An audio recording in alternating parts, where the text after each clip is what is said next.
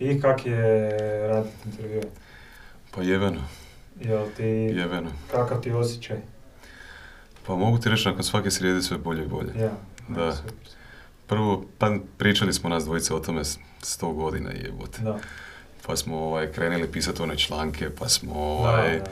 pa smo razmišljali da li će biti ovo audio intervju i da li će biti video intervju i pa smo se bojali video intervjua, pa kako će to izgledat, pa šta, šta će ljudi reći i te neke stvari. Pa iskreno, ovaj, kao prestao sam se to pitat, ne u potpunosti, ali ono, baš me, boli me kita jebote nekako. A, da. Šta ja znam. Baš sam došao u takav neki stadij u životu, onak, Realno- ne razmišljam previše u nekim stvarima Znaš više. ono kak, e, kak ekipa kaže, pogotovo ono kak su bila istraživanja, za, šta, za čim ljudi najviše žale. Ne za tim što su napravili i di su pogrešili, nego za tim što nisu nikad napravili. Mm. I to je meni isto sad bilo kad sam dolazio ovdje i misli si ono, isto uzbuđenje me pere, kak će to biti, kak će to izgledati, nikad to nisam radio, nisam u tome. I Mm. misli si, da li želim imat 80 godina, ležat u krevetu i onak, zašto nisam ovo napravio, zašto nisam ovo napravio. Mm. Onak na kraju umreš i tak sve jedno. Šta si Mm. radio, šta nisi, bitno da uživaš u tome. Poslažem se s. Po meni nekako što, št- što više nekih aktivnosti, što više ovaj, iskustava, što više odluka, što brže djelovati. Da. Ne, ja sam u jednom trenutku u životu previše upao u taj neki lup ono, razmišljanja, planiranja, onda čitanja, izučavanja, svega i svačega, onda zapravo skužiš da je to sve odgađanje, Tak je. Odgađanje before pulling the trigger, ono, Da. znaš.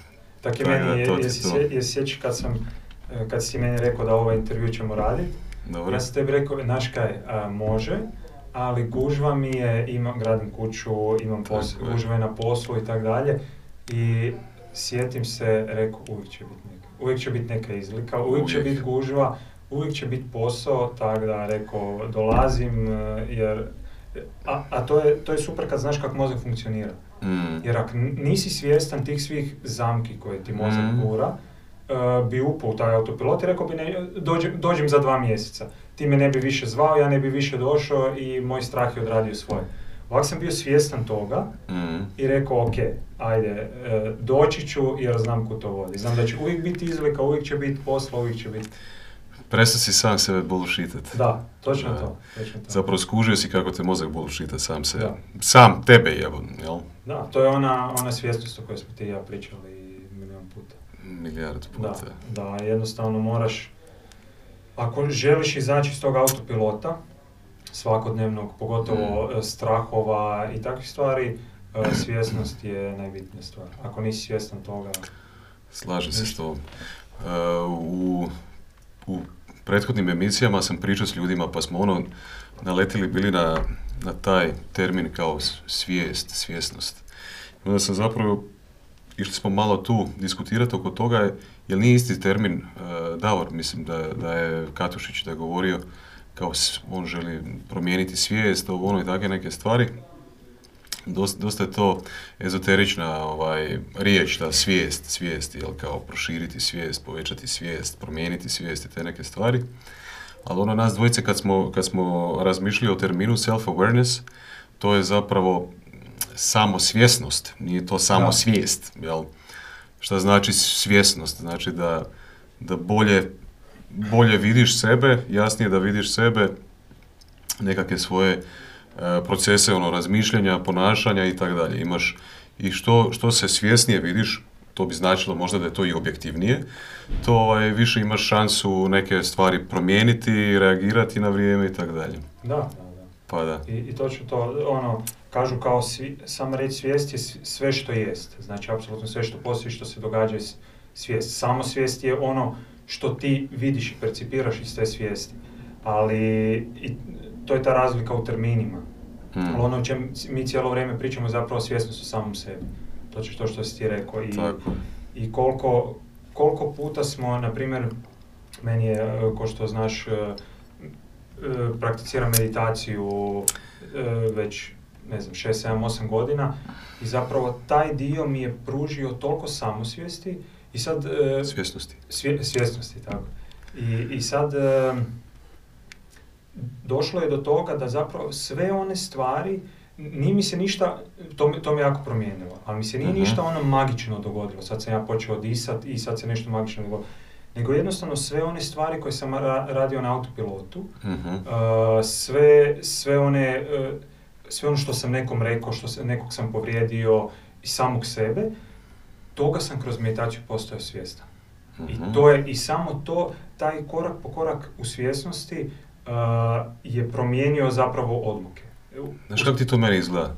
Ko da si ono ušao u Matrix i sad Da, ovaj, da, da. ko da je sve malo sporije postalo i sad imaš priliku primijetiti neke stvari koje prije nisi mogao to, primijetiti. dobio si prostor između uh, Događaja. događaja, zapravo, zapravo same misli i događaja ili reakcije koju daš. Tako je. Kužiš, tu, tu zapravo taj prostor dobiješ i onda kad dobiješ taj prostor imaš vremena za razmisliti da li želiš Mm. ovako reagirati ili onako. Sad si Zapravo- malo, prosti. Malo prije si sad spomenio, a, htio sam te pitat koje, koje alate bi ti mogao preporučiti ljudima ovaj, ili tehnike koje mogu koristiti da- kako bi po- povećali samosvjesnost, ovaj, pa si krenuo sa meditacijom. Ti si, koliko si, dva puta si bio na, na retreatu? Tri puta. Tri puta si bio Da. na retreatu. A Kad si bio? Sad opet? Tri puta, ne, bio sam s Mateom. Aha, to je bio treći put. To je bio treći put. Ok, šta bi mogao reći reći ljudima? Evo, jel ti si, ti, si, ti si, baš si ušao u meditaciju dosta onako duboko za, za razliku od nekih drugih ljudi koje znam. Ovaj, I ono što mi je super kod tebe, što sam htio ovaj, pričati danas s tobom, ti mi uvijek izgledaš kao da si ono, na miru. Da. Kao da je sve ok. Nisam te, čest, nisam te često viđao da, da, da si stresan, da si anksiozan i tak dalje. Ja recimo znam ispasti iz tog, iz, iz te navike e, meditiranja redovitog. Možda nekad kad preredovito meditiram, ko da mi izgu- izgubi ovaj Aha. efekat. Ovaj, ali ajde da ljudi malo čuju o tim retritovima, šta si naučio tamo, kak si krenio uopće s meditacijom, kada... Pa, zapravo, prva, prva stvar koju, ono, koju bi se htio dotaknuti je zapravo kakvu tehniku meditacije ja radim i, i što je meditacija. Jer percepcija u, u Hrvatskoj meditacije, bar, bar je tako moj dojam kad s ljudima pričam, je da je to ono, nešto vu-vu, kako bi se reklo, nešto ezoterično Mm, ali zapravo to su čiste tehnike s kojima pružaš uvid u samog sebe i balans života. Na primjer, konkretno, meni, e, meni je bila smiješna jedna situacija kad sam došao s tog prvog desetodnevnog retrita. desetodnevni retrit. Desetodnevni Da. retrit, desetodnevni Da ljudi retrit. to shvate, ok, dobro, Da. ispričat ćeš ti to sve. Is- Ispričat ću to, ali kada sam došao prvi puta doma, bio Mm. sam, došao sam kod frenda i friend me pitao na, e, na kakvi sam ja to klanjanjima bio. Klanjanjima, da. klanjanjima, što je, ono, meni je to bilo jako smiješno jer, um, jer, jer je to ta percepcija meditacije. Zato što se dovozi, do- dovodi se u konotaciju sa religijom. Da, tako. Mi smo ovdje katoličko društvo i ljudima to onako malo zvuči Da, da. ezoterično.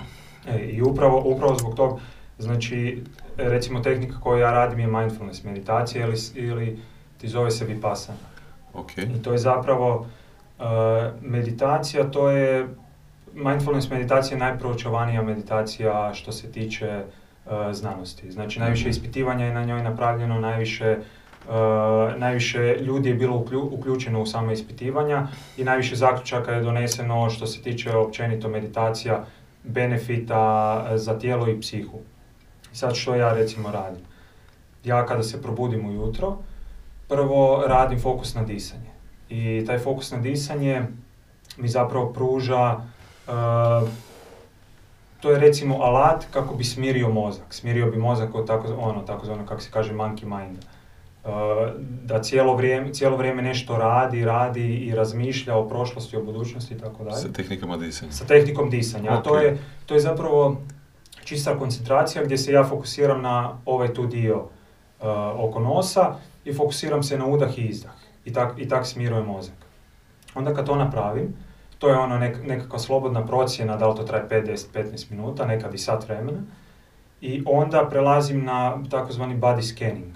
Ok. Znači idem uh, po tijelu i i promatram senzacije, senzacije koje mi se događaju u tijelu bez da reagiram na njih. Hmm. Znači, ako osjetim bol, promatram i što se događa s tom boli, bez da stvaram averziju, još joj kak me boli, zašto me sad boli, ono, ono sve što nama mozak zna raditi. Hmm. A kad imam neku pozitivnu senzaciju, ono neke ugodne stvari, isto tako ne, e, pokušavam ne raditi žudnju za tim. Joj, želim, Mm. želim tog još više, želim tog još više. I, I sad što se događa? Zapravo cilj meditacije je po meni preslikavanje te tehnike na sami život. Događa se da ti sa time treniraš mozak za dan kako bi bio što stabilniji u danu. Hmm. Kako bi zapravo ta, ta bol ili averzija, ta bol Hmm. i tvoje treniranje mozga da ne stvaraš averziju prema toj boli se preslika u dan kada ti neko na poslu uh, kaže krivu riječ, da ti ne stvaraš averziju prema tom, da ne stvaraš, Mm. da odmah ne govoriš gle, gle kakav je ovo, ne znam, uh, idiot, uh, zaš, zaš mi to govori i tak dalje, nego ti pruža taj balans, po, počinješ to gledat onak recimo objektivnije.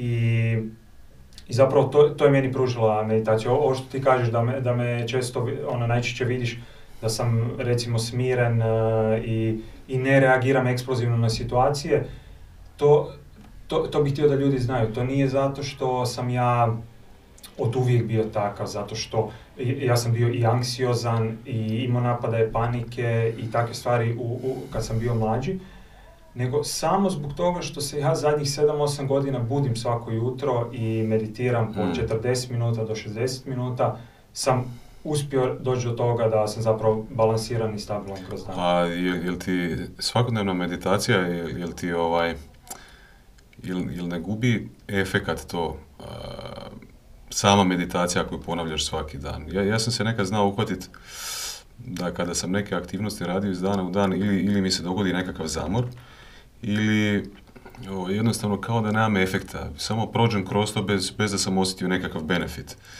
Dok recimo baš sa meditacijom, ja isto meditiram, ovaj, ako pustim neko vrijeme bez meditacije i, i osjećam da mi je potrebna, ovaj, onda ju napravim i onda osjećam najve- najveći benefit od nje.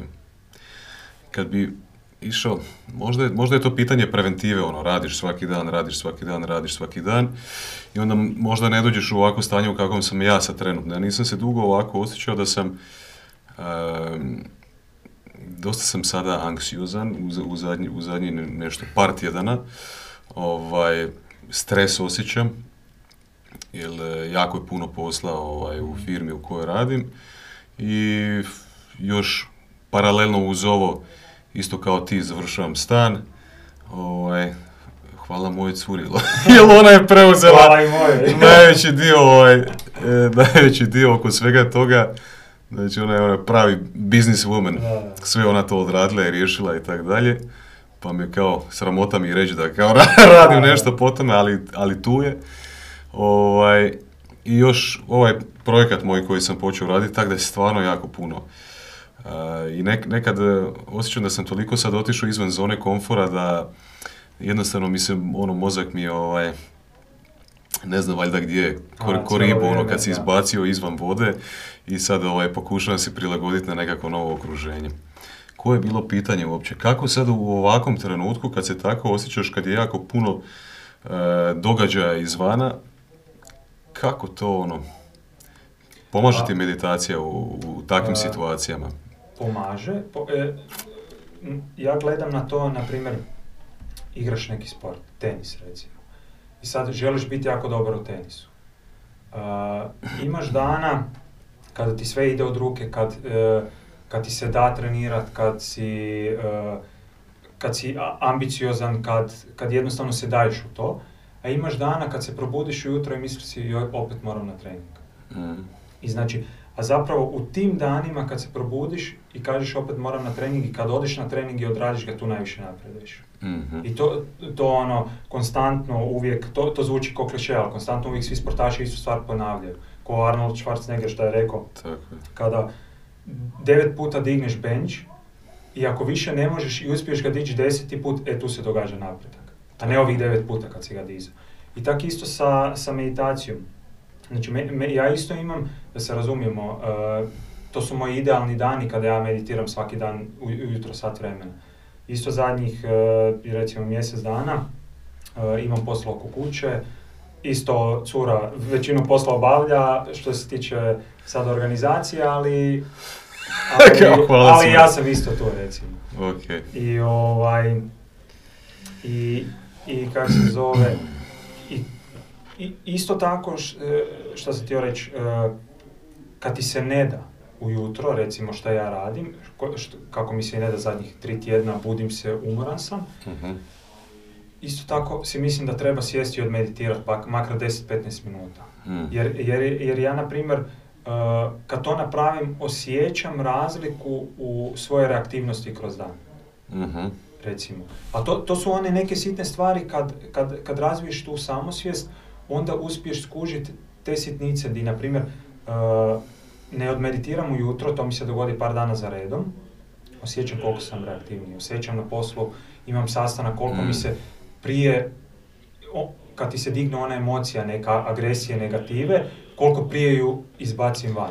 Ovak, nemam taj prostor. uh, Ali ovo mi je super kad si, kad si ovaj, prepričavao kako meditiraš. Ti si rekao ako osjetim, kad si, kad si rekao da radiš dio body scana, mhm. ako osjetiš da ti neki dio tijela zateže ili da te nešto boli, ti se pokušaš malo distancirati od toga. Nije te ta bol zaokupirala. Ako opet osjetiš s druge strane neku ugodu ili tako nešto, opet nije te obuhvatila u potpunosti ta ugoda, nego Da. ono, ni- nisi 100% u tome, nego se malo promatraš kao sve, jel tako? Šta se događa u tijelu. I nisam do sad čuo još ovaj, za takav način, radim ja body scan i to, ali ovo, ovo kako si ti sad to uh, framework postavio, da je to super trening upravo za, za podražaje izvana, za Tako, podražaje iz okoline, bili oni ugodni ili, ili, neki šta ja znam strašni, ovaj, kako uvijek se zapravo možeš ne biti ti umočen u sve to, ne biti ti dio toga ili možeš sam birati. Na engleskom, e, na engleskom koriste dva termina, respond and react. Mhm. Što smo rekli, znači postoji podržaj iz okoline, imaš taj prostor neki, kad se dogodio podržaj da, da, da, da, da ti vratiš nazad ovaj nekakvom reakcijom i što je duži taj prostor i što je svjesnija ta odluka kako ćeš reagirati, to, je, to, je si više, to si u uspio, jel? To si Da, u prednosti, da.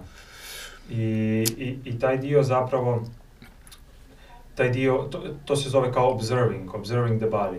Di, Ok. di si ti zapravo nisi uključen u samu senzaciju tijela, nego kako si ti rekao, izvana ju zapravo promatraš. Mm, Znači gled- gledam tu bol koja me jako boli i makar se meni počinju javljati misli, joj, opet me boli, opet je to od ovog, nisam trebao, ne znam, jučer raditi sklekove, a znao sam da me rame boli. I mičeš se od tog cijelog monkey minda, od, tog, od, od te priče i fokusiraš se zapravo na taj sadašnji trenutak i u tom sadašnjem trenutku ti ne stvaraš averziju. mhm. I onda si ti zapravo taj observer sadašnjeg trenutka i to po meni je zapravo taj najmoćniji dio uh, koji kad se preslika u dan ti pomogne u, u toj Mm. reaktivnosti. Jer, na primjer, po meni, uh, ne znam, recimo meni nije cilj, ja poštujem recimo monkovi, ljudi koji se posvete meditaciji cjeloživotno i jednostavno to žive, super. Konkretno, ja sebe još uvijek uh, ne vidim se u tak nekom svijetu. Meni je ovaj svijet u kojem mi živimo, di imam posao, di imam obitelj, eh, di imam karijeru, uh, taj dio me interesira, ali isto tak me interesira i meditacija zato što znam koliko mi, puš, koliko mi pruža prednosti u ova tri, prva tri aspekta života. I, i zapravo to je cilj, nije cilj uh, sjediti 10 sati dnevno uh, u meditacijskom položaju, nego je cilj to sve preslikati na stvaran život. Na stvaran život. Na, Da, na- jedno i drugo je stvaran život. da, u- hoću reći na, na recimo 23 sata ili 8 sati ajde spavaš, 15 sati ostalih života. Tako je. A hajde da ispričaš ovaj, ljudima kako izgledao recimo taj e, meditation retreat. Šta si radio tamo, šta si naučio tamo, kako je to izgledalo? Pa da, evo, t- e, znači traje 10 dana i to je 10 dana potpune tišine. Nema priče e, sa drugim ljudima, nema... Di si radio to? To sam radio u Italiji, dva puta u Italiji, jedan put u, u Austriji. Bilo je, bilo je jedne godine u Hrvatskoj, Aha. ali se poslije toga više nije održavalo. Jel e, možeš ovaj, ljudima dati neku informaciju možda gdje bi mogli pronaći to? Kak se, to, Da, kak da. se zove ovaj, ta organizacija? Znači, to se zove e, Vipassana S taught by SN Goenka. Znači, u- učitelj je zapravo taj SN Goenka. Kako se piše? E, S.N Goenka, G-O-N-K-A. SN Goenka. SN Goenka. Vipassana se by zove- SN se zove Goenka. meditacija, tako je. Ok. I Zapravo to je, na primjer, ja sam prije nego što sam došao do te tehnike, uh, proučavao i tehnike opuštanja, proučavao razne vrste meditacija. Onda mi je zapravo jedan čovjek koji je u Zagrebu održavao dane otvorenih vrata za, za tu tehniku, mi je to sve približio. I sad, uh, ja sam uvijek bio skeptik oko takvih stvari. Meni je bilo ok, idem deset dana negdje, niko uh, nema priče s nikim, totalno je nešto van ove tradicije u Hrvatskoj i ono, bil- bilo me strah i bio sam skeptičan šta to je, dok nisam pročitao, kad sam krenuo to proučavati, jednu informaciju, a informacija je bila ta da je apsolutno cijelo, cijelo to povlačenje, odnosno retreat besplatno. Znači, Mhm. besplatan je smještaj, besplatno učitelji uče tehniku i besplatna je hrana. Mm. Ti možeš doći tamo bez lipe u džepu i biti tamo 10 dana i otići doma. Jedino na kraju, na kraju retrita, ako želiš, možeš dati donaciju. I to samo ako želiš. I još, još jedna stvar koja je meni bila fascinantna kad sam to čitao, ne možeš donirat ako nisi završio 10 dana Mm. retrita. Znači, to, to, je, to je zato, taj učitelj objašnjava, zato što tek kada iskusiš benefite te tehnike, uh, zapravo onda je ta donacija čista. Onda, Mm. onda ti znaš, znaš zbog kojeg razloga don, doniraš novce. I sad, uh, kak sam, kak sam to sve uh, proučavao i, i, i čitao da je besplatno, sve mi je to bilo nešto sumnjivo. Jer zn- znaš kako je to od, odmah mozak kre, kad je sumnjivo. Sigurno me žele tam izmanipulirat. Uh, kult nekakav, će me. opljačkat će me, ono, s, s, sva ta Otiću negativa. bez para. Da, da, Fanak pljaška. da. I sva ta negativa kaj, kaj se događa u glavi. Mm. A I- tko je taj čovjek točno? Ovaj, kako, re- rekao si učitelj, iz koje on sfere života dolazi? Ovaj, To, to je zapravo uh, to- tehnika koja je već dvije, tri tisuće godina uh, Vipassana. Vipassana, uh, aktualna i to su zapravo, ta Mogu se tehnika, sam malo približiti Aha. ti mikrofon, ne, ne znam da će biti problem. ta tehnika uh, zapravo potiče iz uh, core tehnike iz budizma. Aha. Ali uh, zapravo taj učitelj sam govori, znači o- ovo, ovo nije budizam i ja nisam učitelj budizma, nego sam učitelj vipassana tehnike. Znaš šta, e, par puta sam pričao s ljudima ovdje na, na, na podcastu, ja mislim da jako puno ljudi s naših prostora recimo upravo odbija ta pomisao. Ne možeš, ne možeš se ti odagnati tom osjećaju da, da smo mi e, kršćani, katolici i tako dalje.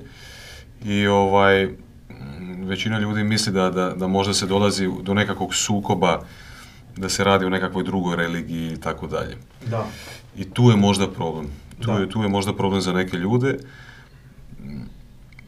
Ali šta, šta bi rekao ta, takim ljudima? Uh, kužim, totalno kužim, kužim tu stranu zato što pogotovo ako je on neko je katolik, kršćanin i pruža mu se nešto št- čiji su korijeni iz neke, iz neke druge religije, pogotovo tak istočnjački što je tu totalno ezoterično. Uh, ali uh, ja bi, ja bi rekao tako neko, na primjer, ja nisam niti budist, niti, općenito nisam religiozan tip i, i nisam u tim sferama.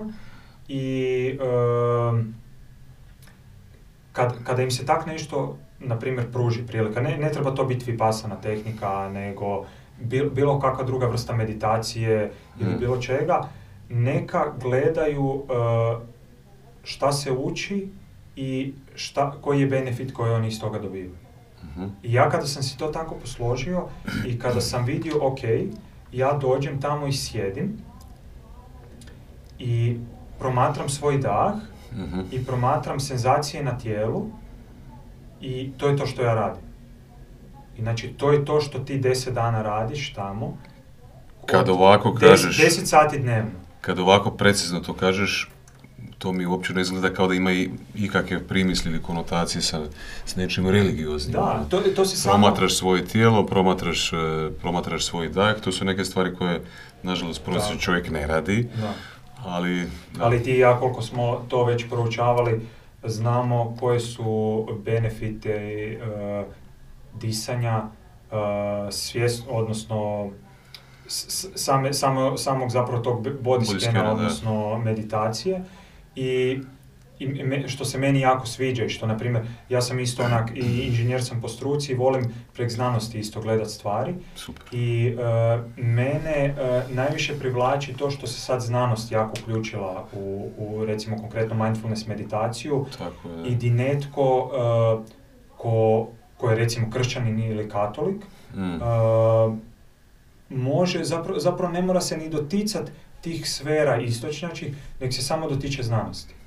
I neka, neka ode, ode, ne znam, na Google i uh, upiše mindfulness meditacija, benefiti, uh, znanstveni članci i tako dalje, gdje točno možeš vidjeti koje, je, uh, koje su prednosti i to, dokazane uh, mindfulness meditacije. Ok, znači bio si tamo 10 dana, znači e, koliko ste sati na dan meditirali? 10 dana, uh, 10 sati meditacije dnevno. Ok, da nam ispričaj kakav, kakav je bio ovaj raspored, ono, kad ste se e, budili, Znači, bu, budiš kad ste jeli, E, Tam, tamo kad si na tom retritu, budiš se u 4.30, ne u 4, u 4 se budiš, u 4.30 počinje e, meditacija to je na prazan želudac. na prazan želudac, e, meditira se do 6.30 i onda imaš e, doručak.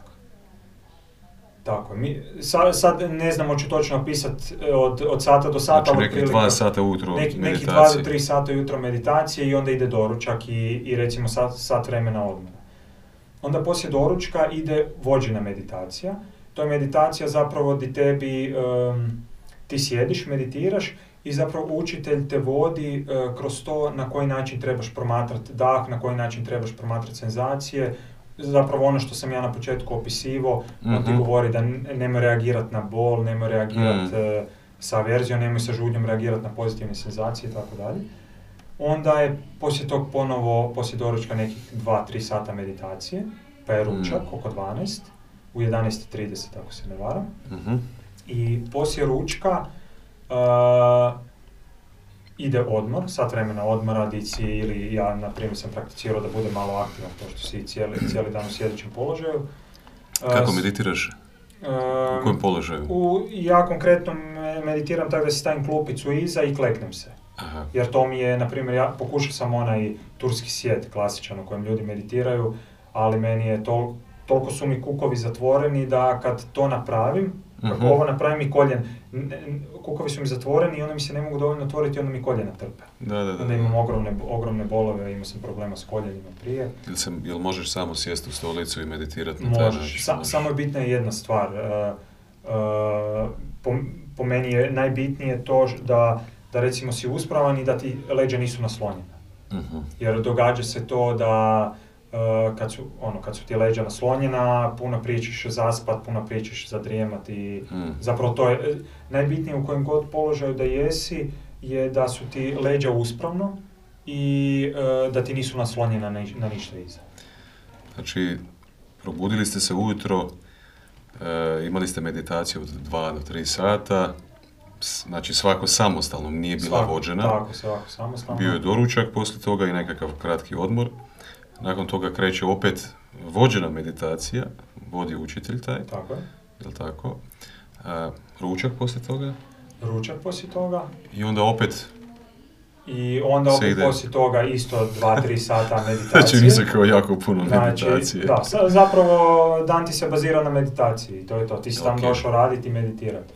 Ok. I, I onda poslije tih 2-3 sata meditacije je recimo nek- nekakva pauza, onda opet 2 sata meditacije i onda je tea break. Ono, nekakav, nekakva pauza od pol sata, sat vremena gdje popiješ čaj, pojedeš nešto voćno i, i to je to. Koliki su ti obroci veliki? Pa zapravo je on švedski stol. Ok. Znači švedski stol je sa ponuđenom i ti možeš jest koliko hoćeš. Ali cilj je neki e, ne prenajedat se jer kad se prenajedeš uh, sjećaš Zasp- meditacijski položaj i sam će ti se glava na stranu. da, da. Tako da, ono, cilj je, ja, ja sam, na primjer, radio tak da sam si onak, nisam, nisam se najedo previše, ono, Mm. taman koliko mi je bilo potrebno, recimo, da, da kroz dan im, imam, imam snagu. Uh, Jay Shetty znaš ko je? Znam, znam, znam. Ok. Sad je na Impact Theory po drugi put došao, pa... A nisam, nisam gledao. da, da, da, Budem pogledao baš. epizoda. Budem pogledao. E, e, ovo mi je zanimljivo, recimo ljudi, ljudi neki ovaj, okušaju se samostalno u meditaciji, Mhm. pogledaju neki video na YouTube-u, pročitaju neki članak i tako dalje i krenu i samostalno ovaj, pokušavaju testirati, prakticirati i tako dalje. E, I naravno da postoje benefiti toga. Ono što Jay Shetty govori, on, on jako često spominje taj, tu ideju da se ono u potpunosti uđeš u nešto. Znači nije isto meditirati jedan sat e, na dan tri puta tjedno ili otići imati desetodnevni, desetosatni na dan retreat gdje u potpunosti se fokusiraš samo na to, kad se u potpunosti uroniš u taj nekakav, ovaj, u to nekakvo iskustvo.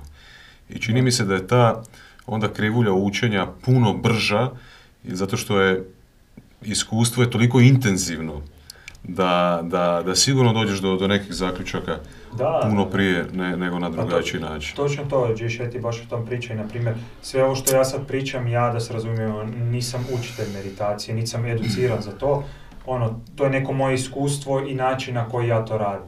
Ja mislim da uh, neko ko se odluči za meditaciju, da je najpametniji potez upravo to što Jay Shetty uh, priča. Naravno, ima, ima jako puno benefita i u tome da, da čovjek sam doma meditira, ali i da zna što radi. Mm. Da znači ode, ili odeš ima, ima jedan super čovjek u Mislav Brecić se zove i on uh, radi zapravo mindfulness meditaciju tu u Zagrebu i i otići kod, kod tak nekog, on zna imat vikend radionice gdje ti u subotu i nedjelju po par sati uh, naučiš tehniku koju možeš onda prakticirati.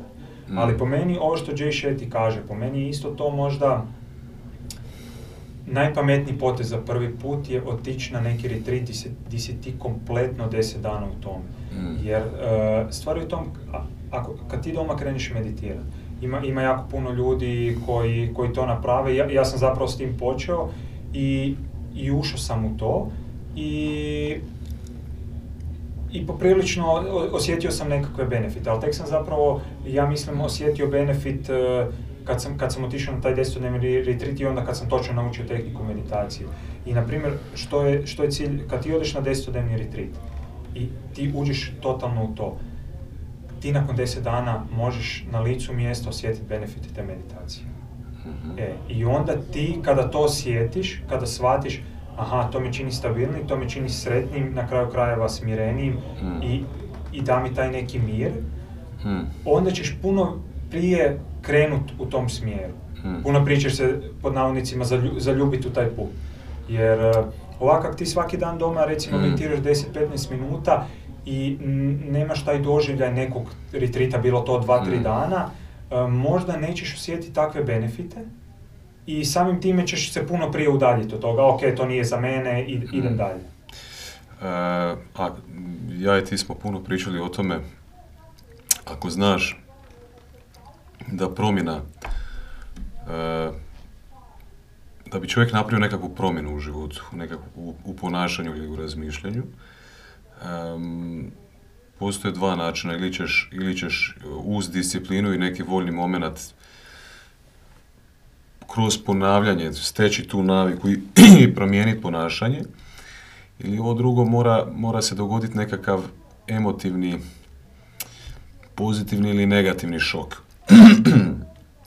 A čini mi se kad uđeš, kad, kad uđeš u meditaciju na taj način, kroz taj retreat koji traje 10 dana, gdje si ti u potpunosti ono, uronjen u to iskustvo, e, emotivno je to totalno drugačiji ovaj, efekat onda na, na, na, cijelo, na cijelo biće, nego kao ovo što si ti rekao kad bi ti krenio sa Tako da nisam siguran koji je, koji je zapravo savjet bolji ako želiš ako želiš stvarno promijeniti ponašanje i krenuti u recimo i steći što prije tu naviku, čini mi se da je ipak bolje da, da doživiš ovakav jedan retreat ili možda sam sebi ovaj napraviš, Da. organiziraš isto, možda ne mora, ne mora biti niti vođeno od strane stručnjaka.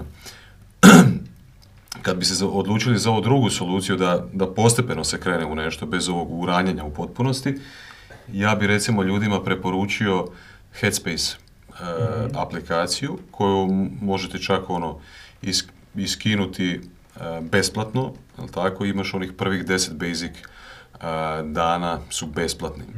Jesi ti možda koristio neke te Nisam. aplikacije?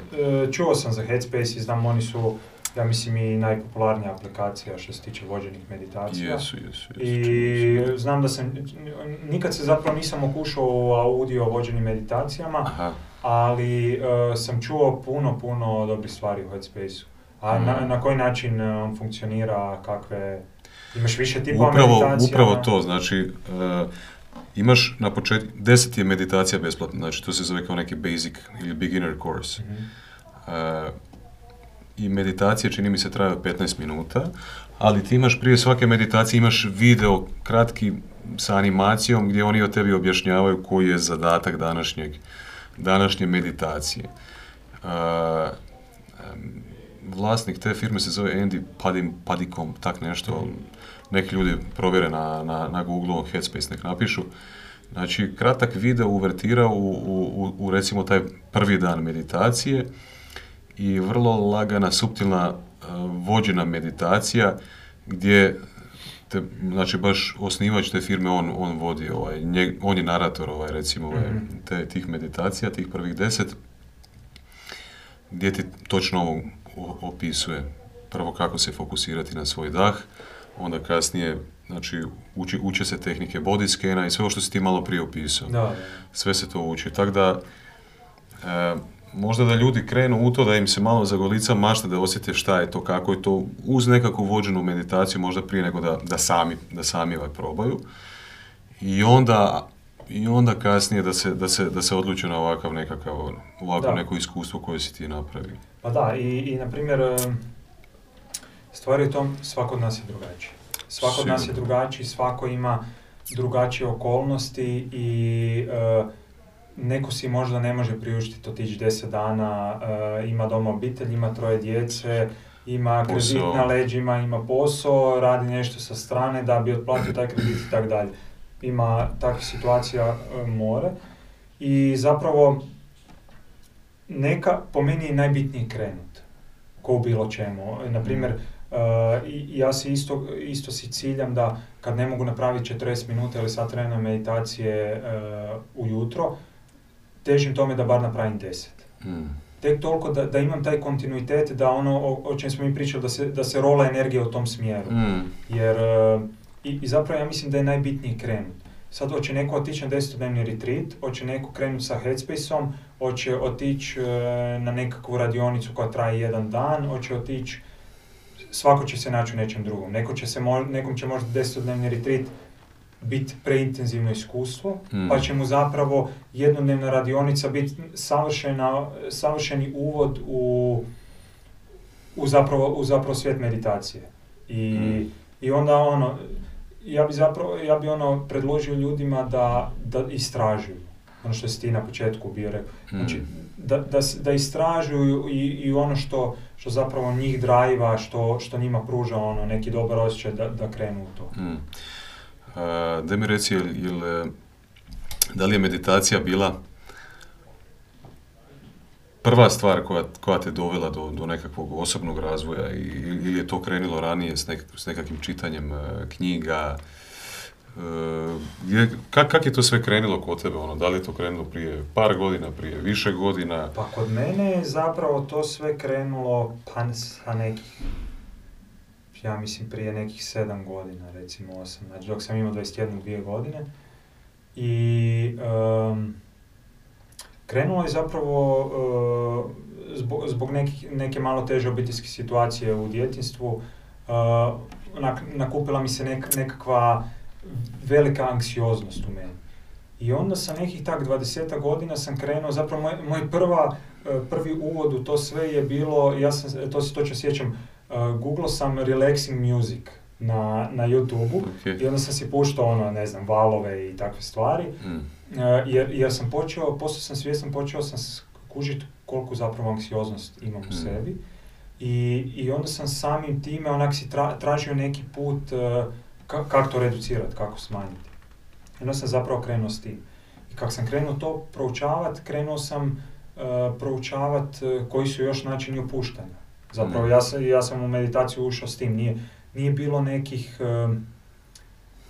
nije bilo nekih knjiga i, i, i kroz to sve kad sam, kad sam to sve krenuo proučavati imao sam još jednu sreću gdje je moj e, friend e, dobar isto, isto krenuo meditirat. I onda, Mm. sam, i onda sam zapravo tu vidio, zapravo i vidio sam benefite neke kod njega kad, kad je on s tim krenuo i, i to me isto vi- e, zainteresiralo i, i onda sam krenuo u tu sferu proučavanja toga. Onda sam, Mm. ne znam, proučavao sam različite tehnike, iskreno više se ni, ni ne sjećam Mm. koje. I, I onda sam naišao na, na tu zapravo mindfulness meditaciju koju, koju danas radim. E, kad, bi, kad bi s druge strane sad pogledali, ja bi recimo meditaciju, e, bi na, me- meditaciju bi nazvao nekom vještinom mm, kao so, kad bi, kad bi birao nekakve pridjeve, rekao bi da, je- da je to neka soft strana, Mhm. kao mekana Soft skill. strana, soft skill, da kad bi gledao s druge strane, recimo, e, u ovoj emisiji jako puno ovaj, govorimo o ambicioznim ljudima, Mhm. o ljudima koji su fokusirani na, na razvoj svoje karijere u bilo kojem ovaj, smislu, ona bila u, u umjetnosti, u sportu, u, u biznisu i tako dalje. I za sve te neke stvari ti treba užasno puno energije, jako puno vremena, e, puno je problema, izazova i tako dalje. I sve mi se čini da je meditacija ono kao odličan antidote za upravo, nije antidote, nego je pomoć upravo, upravo takvim ljudima. I ja se često uhvatim ovaj, upadnem u takvu kolotečinu gdje mislim, ok, ono, imam toliko puno poslat, toliko puno toga moram napraviti i onda mi se nekako čini da ispadneš i, i, i, i- iz te meditacije. Kakav si ti po tom pitanju e, karijere? Kad bi sebe išao usporediti, recimo, ajde, stavit ćemo svjetsku, svjetsku skalu am- ambicioznosti, Mhm. ono, ne znam, Elon Musk, Jeff Bezos i tako dalje, što je ono, možda u neku ruku i bolesna am- ambicija. Ovaj, možeš mi dati svoj sud o tome, Aha. šta za tebe, da li misliš da postoji bolesna ambicija? Gdje bi sebe tu stavio u tu, u tu nekakvu skalu, šta misliš, koliko si ambiciozan, a koliko, koliko opet s druge strane naginješ nekom, e, ja kažem ova emisija, govorimo o dvije stvari, filozofije uspjeha i ispunjenja ovaj, i nekakvog umjeća življenja, da ipak možda financije nisu, nisu sve na ovom svijetu ili nekakav uspjeh ovaj, u karijeri. Pa za ovo što si rekao, e, bolesna ambicija, da, ja bih rekao da zapravo, pitao si me da li, da li postoji prevelika, sam, tako sam to shvatio, ambicija. Pa po meni postoji nezdrava ambicija. Pod nezdrava ambicija mislim na to da jednostavno ljudi ganjaju karijere, ganjaju e, poslove e, i totalno zanemare druge aspekte svog života i gdje dođu, na primjer, Tom Billiju, koji preporučam ljudima da, da malo pročekiraju, koji, koji jako puno priča o tom. E, on kaže, Impact Theory podcast. Impact Theory podcast, da. On kaže da e, bio je svjestan začaranog kruga koji novac može donijeti. Ono, e, ka kažu, cijelo vrijeme ganjaš nešto više Mhm. i dođeš do tog cilja gdje imaš milijun eura, 10 milijuna eura na računu, a skužiš da si totalno prazan, totalno neispunjen, svi odnosi su Bolestan. ti totalno fizički, psihički e, nezdrav i svi odnos, odnosi su ti e, nezdravi. I onda on kaže, to je toliko moćno da je, veli, bio sam svjestan toga svega, ali sam ja i dalje ušao u to. Znači, Mhm. radio je, radio jer je cijelo vrijeme taj, taj neki svoj poriv imao, uh, želim zaraditi, želim uh, on, je, on je imao, koliko se ja sjećam, onih njegovih početnih priča, želio je, želio je zaraditi određenu svotu novaca, recimo. Impresionirat tatu od svoje žene, Impre, ta, e, impresionira tatu od koji svoje je žene. bio sam bogat. Tako je. I Da. di je on rekao, e, kad je bio siromašan, ne brinite, ja ću se pobrinuti za vašu ženu. Za vašu kćer. kćer. Da, da, da. I, i došao je do toga da je imao, e, pro- počeo, počeo se baviti prodajom onih zdravih čokoladica, Mm. Uh, imao je, ne znam, najbrže rastuću firmu među top 100, 500 ili 500 najbrže rastućih firmi u Americi, Tako, nebitno. je, da. I imao je milijone i skužio je da, znači, točno ono što sam znao sam napravio. Imao sam milijone na računu, skužio sam da sam depresivan, anksiozan, uh, nezdrav i, i onda je, onda je ona njegova, on, on to naziva sada poznata priča gdje je došao svojim partnerima i rekao je da on ovo više neće raditi, da jednostavno toga ne ispunjuje i gdje su oni njemu rekli zapravo da se oni isto tako sjećaju, samo niko to nije verbalizirao. I, I onda su zapravo to, to sve stavili sa strane i počeli, on je počeo raditi na Impact da. E, I, ta, i tako je sve to krenulo. I zapravo mislim da postoji ta nezdrava ambicija. E, št- pitao si me isto e, da li bi sebe klasificirao kao ambicioznog čovjeka. Bi. Bi definitivno moj, moj e, neki, neki prv- prva životna vrijednost, odnosno taj core, core life e, value mi je e, rast. Znači, zapravo osobni razvoj, da tako nazovem, osobni razvoj. Zapravo ja ne gledam, mislim da kad pod riječ ambicija, ljudi uvijek to stavljaju u poslovni koš. Znači Mhm. da je, da je, da je neko ambiciozan, uh, naganja karijeru poslovnu, Dobro, možeš naganja- biti u, u, u sportskoj karijeri, ambiciozan može biti u Tako glazbenoj, mo- glazbenoj možeš biti- karijeri. Može, ja, ja bi, se, ja bi sebe, na primjer, stavio u taj koš da sam, ja sam ambiciozan i u poslu, na primjer, želim napredovat, želim učit, uh, ali sam isto tako ambiciozan i u osobnom životu, u smislu, uh, s- ja, s- me- meni je težnja zapravo, neki moj životni moto je bit svaki dan bolji nego što sam bio jučer. Bilo sretniji, smireniji, balansi- balansiraniji, bolji prema drugima, bolji prema svojoj obitelji i tako dalje. I onda zapravo ja težim, jedna strana ambicije mi je u poslovnom smjeru, a jedna strana ambicije mi je u tom, u tom osobnom smjeru. I zapravo moj cilj je imat, e, doći u starost i reći, aha, izbalansirao sam ta dva aspekta.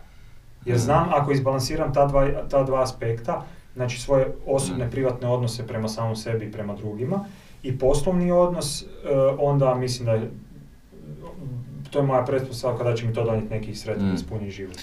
To sam ovaj, čuo od jednog e, kolege s posla. E, on je rekao ovako, ono, usporedio je sebe bio sa svojim prijateljem. Njegov prijatelj je bio jako fokusiran na karijeru. Znači, bio je, prijatelj mu je poduzetnik. I on je rekao ovako, Vinko, znači, imaš kao, se da imaš tri kamenčića.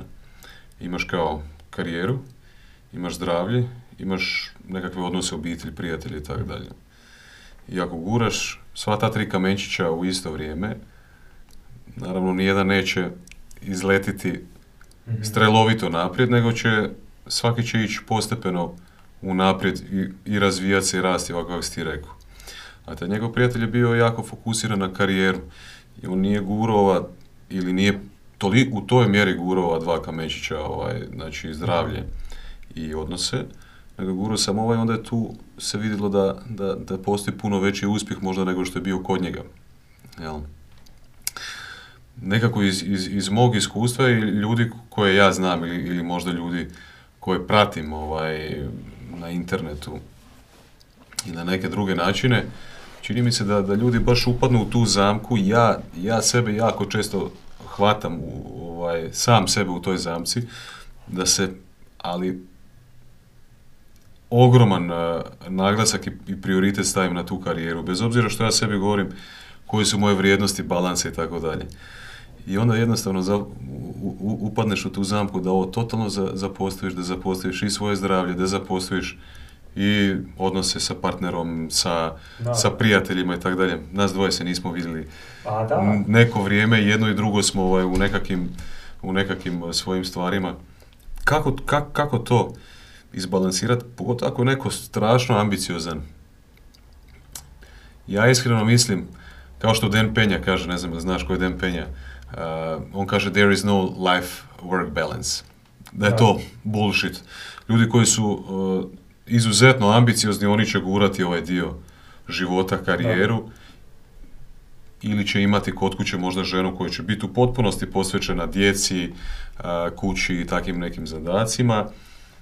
I to je to. Ali ono, isključivi fokus je njihov, ono, ego-driven, karijera, oni i to je to. Kako, Da. kak- kak- kako to ti vidiš, kako to izbalansirati uopće? Ovaj? Jel neko možda čak zna otići i, i previše u sve to? Mm, Da, pa o- ova, na primjer, e, analogija je super sa kamenčićima ko, Da, si objasnio. I e, ja vjerujem da postoje i ljudi koji su jako ambiciozni što se tiče poslovne sfere i rade jako puno. I sad, e, ja i ti smo, ako se sjećaš, jedanput pričali zapravo o time frame-u, o, o, o vremenu e, koji stavljaš kako bi dobio balans. Na primjer, ako ja radim e, 15 sati dnevno, mhm.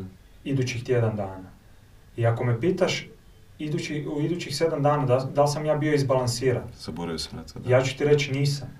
Ali ako ja radim tjedan dana 15 sati dnevno, pa tjedan dana radim 8 sati, pa dva tjedna radim 17 sati dnevno, pa tri tjedna sam na godišnjem. Ako ti mene pitaš, moj time frame je, e, ili ti ga vremenski e, raspon od dva mjeseca i ako me pitaš u tih dva mjeseca da li ja imam izbalansiran život, ja ću ti reći da imam. Mhm. I to, i to je to, ne, na primjer Elon Musk je neko uh, za kog ja mislim on je onak top level uh, nebalansiranog čovjeka što se tiče uh, taj life work balance um, gdje, gdje on uh, priča koliko zapravo je puta izgorio u, u samom tom uh, uh, u samom tom radu i sad zapravo uh, htio sam reći na primjer uh, ti dva mjeseca si u tom balansu. Mhm. Recimo, tjedan dana radiš puno, pa dva tjedna ne radiš i tako dalje. Ako si ti u tome sretan, ako tvoji odnosi sa tvojom obitelji, sa tvojim prijateljima, sa tvojim, e, sa bilo kim, e, ne pate, ako ti daješ vrijednost neku sebi i društvu, pa to je apsolutno savršena stvar. Jer Mhm. ti, ti možeš, mo- e, ja, ja vjerujem da postoje ljudi koji rade 20 sati dnevno i sretni su. Sad, e, ja, ga nis, ja ih nisam upoznao, ali, ali vjerojatno postoje. A postoje ljudi koji rade 2 sata dnevno i nisu sretni. Tako, Tako da treba, treba, sve, sve, sve ja mislim u tom, u tom nekom balansu koji treba. Meni, meni se jako sviđa ova, ova tvoja analogija sa tri kotačića koja treba paralelno gurati i ba- to, na to se htio nadovezati. Na primjer, paralelno guraš tri kotačića, tri kotačića, onda će ti jedan kotačić otići ravno i otići će ti prema gore. I ova dva će zaostati, ali i tu dolazi ta svjesnost o kojoj smo pričali. Ako si ti na autopilotu i ako tebi taj kotačić cijelo, tipa posao, cijelo vrijeme ide gore i odvaja se od e, odnosa e, međuljudskih, bit ćeš nesretan, ali ćeš biti na autopilotu i tog nećeš biti ni svjestan. Ćeš samo radit, radit, radit, radit i onda ćeš imati, ne znam, 60 godina i, i skužit ćeš je, pa ja sam proveo cijeli život radeći i nesretan. Ali ako imaš tu svjesnost, e, onda kad tebi se kamenčić taj odvoji, ti skužiš, aha, ok, meni se ovo malo odvojilo, zapostavio sam svoje prijatelje, zapostavio sam svoju obitelj, ajmo to malo izbalansirati. Mm. I onda zapravo nije život, e, to, to je ona idealna analogija da ti tri kamenčića guraš prema dolje. To je cijelo vrijeme ovak, ali pitanje tog balansa Tako, i, i, i da se balansira to sve. Baš to, baš to. No. E, šta bih rekao za ljude koji su pretjerano ambiciozni, imaju visoke snove, visoke ciljeve, e, imaju u sebi strah možda da, ne samo strah da to, da neće uspjeti, da, da to ne mogu ostvariti, nego možda to, to sam čuo da, da neki ljudi zovu e, American Idol sindrom. Mhm. E, primjer neke osobe koja dođe na, na American Idol, dođe pjevat i ono, osoba si u glavi zabrijala da, da ona je Beyoncé. Jel? Ali nažalost nisi Beyoncé. I to je, to je recimo u pjevanju vrlo očito i brzo, Da. brzo, pri- brzo feedback primijetiš, dobiješ. dobiješ brzi feedback. Ali šta da, danas ja pratim Gary, Gary Vaynerchuka jako Mhm. puno, recimo, ovaj, isto nje- njegov podcast i vlog i tako dalje. I on puno priča o tome, postoje ljudi koji su, uh, žele se ostvariti u svijetu poduzetništva ili možda biti menadžeri u nekim većim korporacijama i tako dalje. I, I bacili su se na glavu da bi došli do toga i feedback je spor. Jel tako? Kako, kako to znati, kako to primijetiti, ono, ovaj, i kako, kako se u konačnici, kad shvatiš, jel, kako Gary Vaynerchuk kaže, za sve nas postoji nekakav limit, ovaj, postoji talenat i za poduzetništvo, poduzetništvo kao što postoji talenat i, i za košarku, recimo, on, on govori, mogu ja svaki dan trenirati košarku ono mukotrpno od jutra do sutra i najvjerojatnije neću nikad biti LeBron James zato što postoji talenat plus puno rada. Kako recimo u tom svi- svijetu karijere poduzetništva ili, ili tako neko? Pa, pa ne znam, ja bi nekak rekao, um, treba znati po meni koje su tvoje prednosti, koje su tvoje snage. Naprimjer, e, kak je uvijek kroz život e, i tak, tak je nekak i cijeli sustav napravljen, školski, um, uvijek, recimo ako nekom ide dobro matematika ili, ta, ili neka tri predmeta, uvijek svi stavljamo na naglasak na ono, aha, a što ti ide loše, Mhm. pa ajde to popravi. Ja mislim, i ja sam uvijek slušao tu neku logiku, on, ono zapravo, eh, on, ono, ono što su ti man- mane i što su ti nedostaci, ajde to popravi da bi bio bolji. To je ono što smo slušali. To je ono što smo slušali, ali Ok. ja bi, na primjer, eh, onak postavio neku drugu logiku. Ajmo skužit, eh, recimo, koje su, recimo za sebe, ajmo skužit koje su moje prednosti, Mhm. i onda idem te prednosti uh, pretvoriti u poslovni svijet. Mhm. Ako, ako meni uh, su jako dobri međuljudski odnosi, ako uh, ne, ne zapravo samo s čem sam dobar, nego što i volim, ako volim uh, bit, u, e, tipa uh, voditi se nekom vrstom leadershipa, ajde idem u tom smjeru, a ne se cijelo vrijeme koncentrirati na svoje nedostatke. A danas smo u takvom svijetu da uh, ti sve svoje nedostatke možeš out- outsourcat. Mhm. Recimo, ako ti, ti, ti, ti radiš podcaste i ako si dobar u komunikacijskim vještinama, ali ti nisi dobar kamerman, nisi dobar, e, nemaš do, iskustva sa audio zvukom, pa nećeš ti uh, ići uh, učit uh, kako biti dobar kamerman, kako uh, raditi dobar audio, Mhm. nego ćeš ti raditi ono u čem si ti dobar, outsourcat ćeš kamermana i outsourcat ćeš uh, čovjeka koji ti radi audio. Mhm. Slažem Ja- se s tobom. Ja bi onda, mi, mi- čak i ja, e, čak mislim da sve ovo što sam ja rekao govori Gary Vaynerchuk, da je, da, e, zna- negdje mi je poznato da sam to sve čuo, gdje e, točno to, ajde se koncentrirati na svoje snage i na svoje prednosti. Ok. A sve ono što, što je, e, što je nedostatak, probaj outsource. Ajmo na, ajmo na konkretnom primjeru, recimo, ovaj podcast. Mhm. Krenuo sam raditi ovaj podcast. E, emisije će, će se početi objavljivati od, od prvog mjeseca 2021. Mhm. I recimo prođe godinu dana podcasta. Naniže se nekih 50-ak. Ako, ako bude to ovako išlo ovim tempom kojim sam ja zamislio, do nekih 50 recimo podcasta u prvih godinu dana. I ako taj feedback ne bude bio onakav kakav, kakvog ja priželjkujem, iskreno sad kad ti govorim, nisam si ni postavio neki, neko, neko mjerilo s čim bi bio zadovoljan, nešto je mi onako u glavi, ajde. Ovaj, šta misliš kako bi trebalo reagirati u, u, tom trenutku? Jer ono nekako ovaj, kako se kaže, common, ne common sense, nego, aj nazvat ću Mhm. common sense, e, ili neki savjet ono, društva je bio, pogotovo ljudi koji su ono pokušavaju ostvariti nekakav uspjeh bilo, u bilo kojem polju i ono nikad ne odustaj, ne odustani.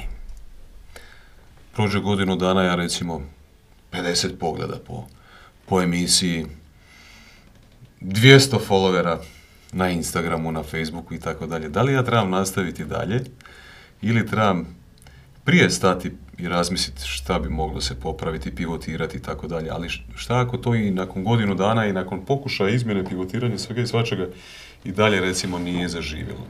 Pa, e, da, meni prvo pitanje šta mi se javljalo kad si ti to pričao, da li voliš to što radiš? Da li, da li, ti, da li uživaš u ovim podcastima? Tako je. Uživaš. Ja Mislim, ja te to pitam, ali Ne, je ja uživam. pitanje zato što Ja ja, znam da ti u tom Da, uživaš, da. jer smo ja i ti ovakve razgovore vodili već milion puta. I zapravo onda se postavlja pitanje da li je bitno je li to 50 pogleda ili 20 miliona pogleda. Ako tebi svaka srijeda u 6 sati kad ti tu dođeš, tebe ispuni i ti izađeš sretniji van. Emo, emotivno očito ovaj, sam dobio nešto, sad O- financijski okej, druga stvar. Da, ja se slažem. e, Neće živjeti od tog što ćeš se osjećati ispunjeno nakon podcasta. Ako, ali onda s druge strane, to je, to je jedno pitanje. Drugo pitanje je o- ovo što si ti rekao. Ako e, nakon dvije godine vidiš da imaš 50 pogleda po podcastu, pa onda naravno da ja, ja gledam tak da, da, da bi si postavio pitanje, ok, nešto ne štima. Ali ok, naš mozak je takav e, da uvijek, uvijek gleda tu neku negativu prema Mm. samom sebi, pa bi, pa bi, meni bi prvo palo na pamet, pa šta sam krivo, šta sam ja krivo napravio, sam krivo nešto rekao, jel sam ovo, jel sam ono. Ali m- možeš ići... Jesam li dosadan, jesam li gadan, jesam li Jesam ovo. li gadan, to je to. Preružan sam. pa ljudi ne žele. Ovaj, Uvijek ima audio verzija, ne da, zakirajte se. uvijek audio verzije. Evo vidiš, Da. i za to ima rješenje. Tako je. Ovaj, ali um, onda si uvijek treba postaviti pitanje, pa ok, možda mi SEO nije dobar.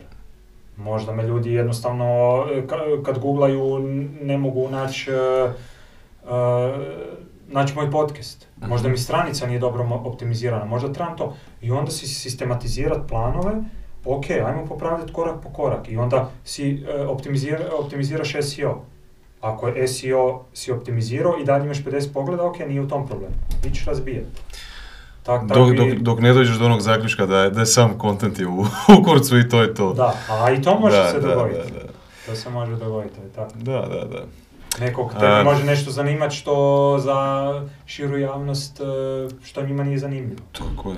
To je isto Definitivno. sasvim u redu.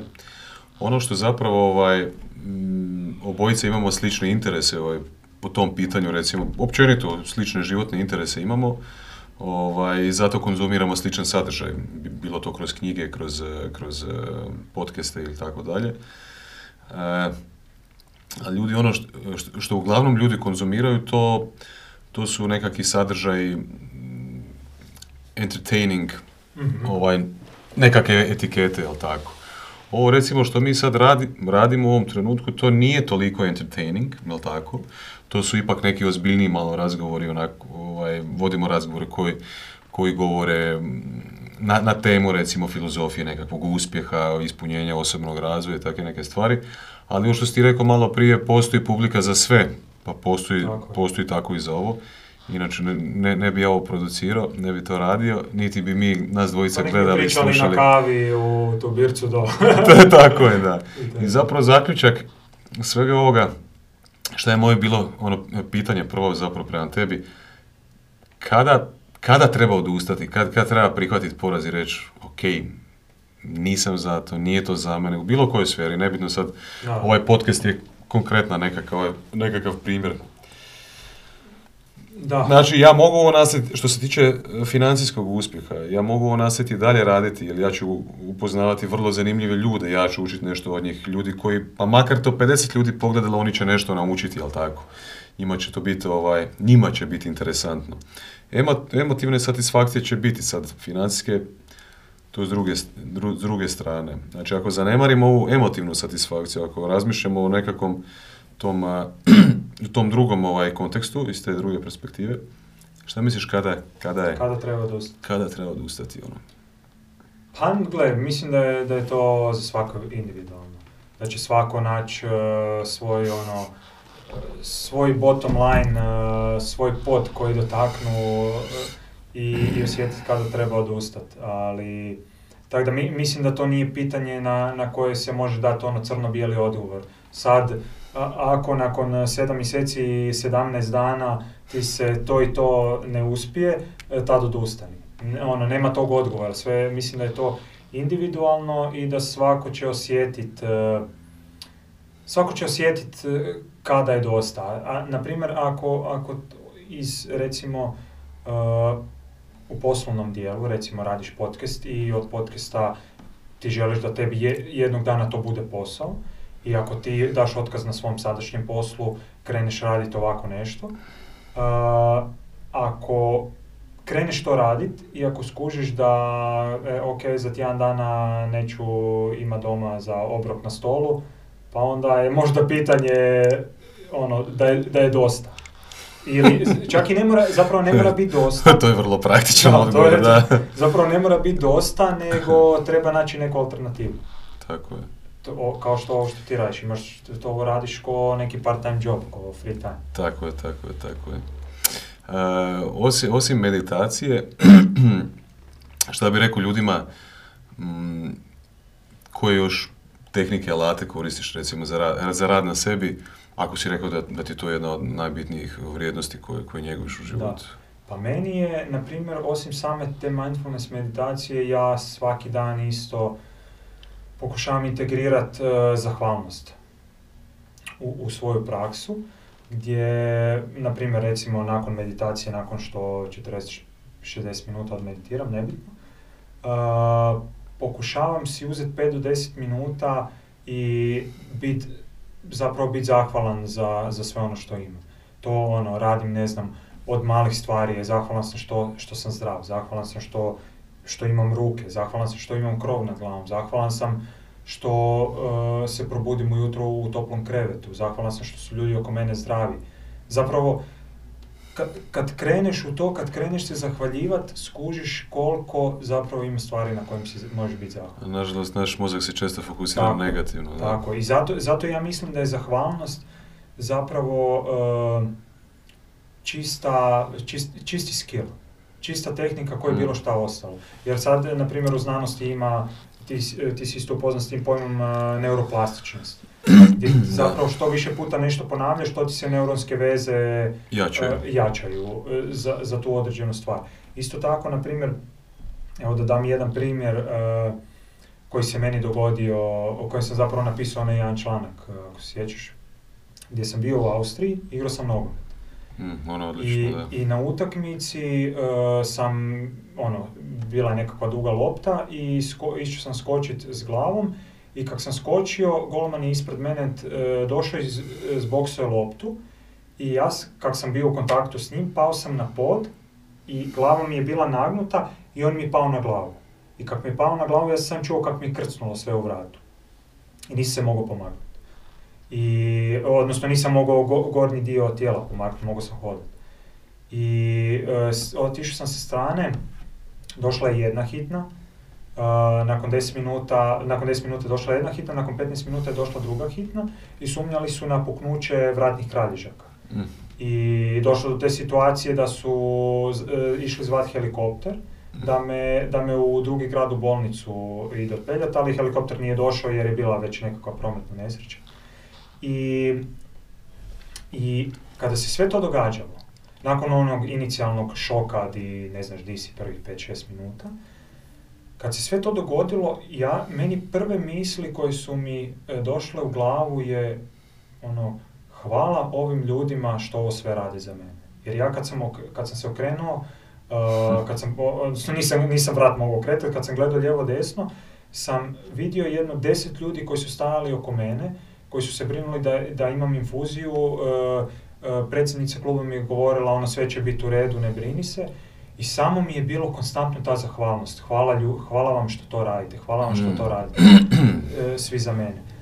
I onda kad je to sve završilo, onda sam si razmišljao, ja, ja sam i prije nekaj se to dogodilo godinama radio zahvalnost. I zapravo ja sam si uh, sam sebi kroz tu neuroplastičnost vajero, odnosno uh, izgradio, zapravo izgradio takve veze u mozgu, da meni prva reakcija na takvu situaciju je bila zahvalnost.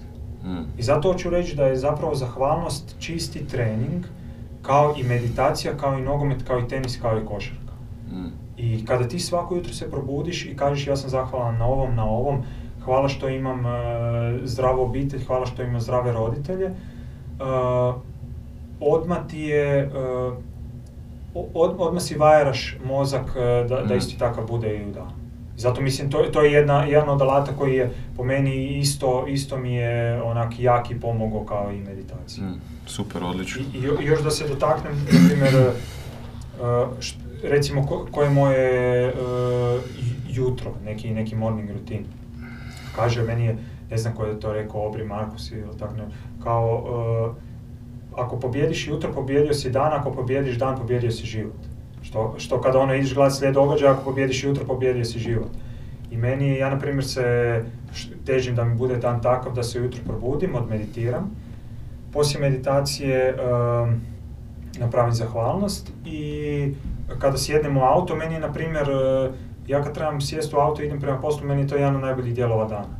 Zato što si stavim slušalice i pustim si podcast neki poput ovog i, i ono, slušam i zapravo tih pol sata, sat vremena koliko mi treba do posla mi je čista edukacija. Mm. Koliko, dugo, koliko dugo voziš na posao? Uh, pa sad kad radim uh, zapravo na, na sajtu u tvornici nekih, pa recimo 45 minuta, tako nešto, U jednom smjeru? u jednom smjeru.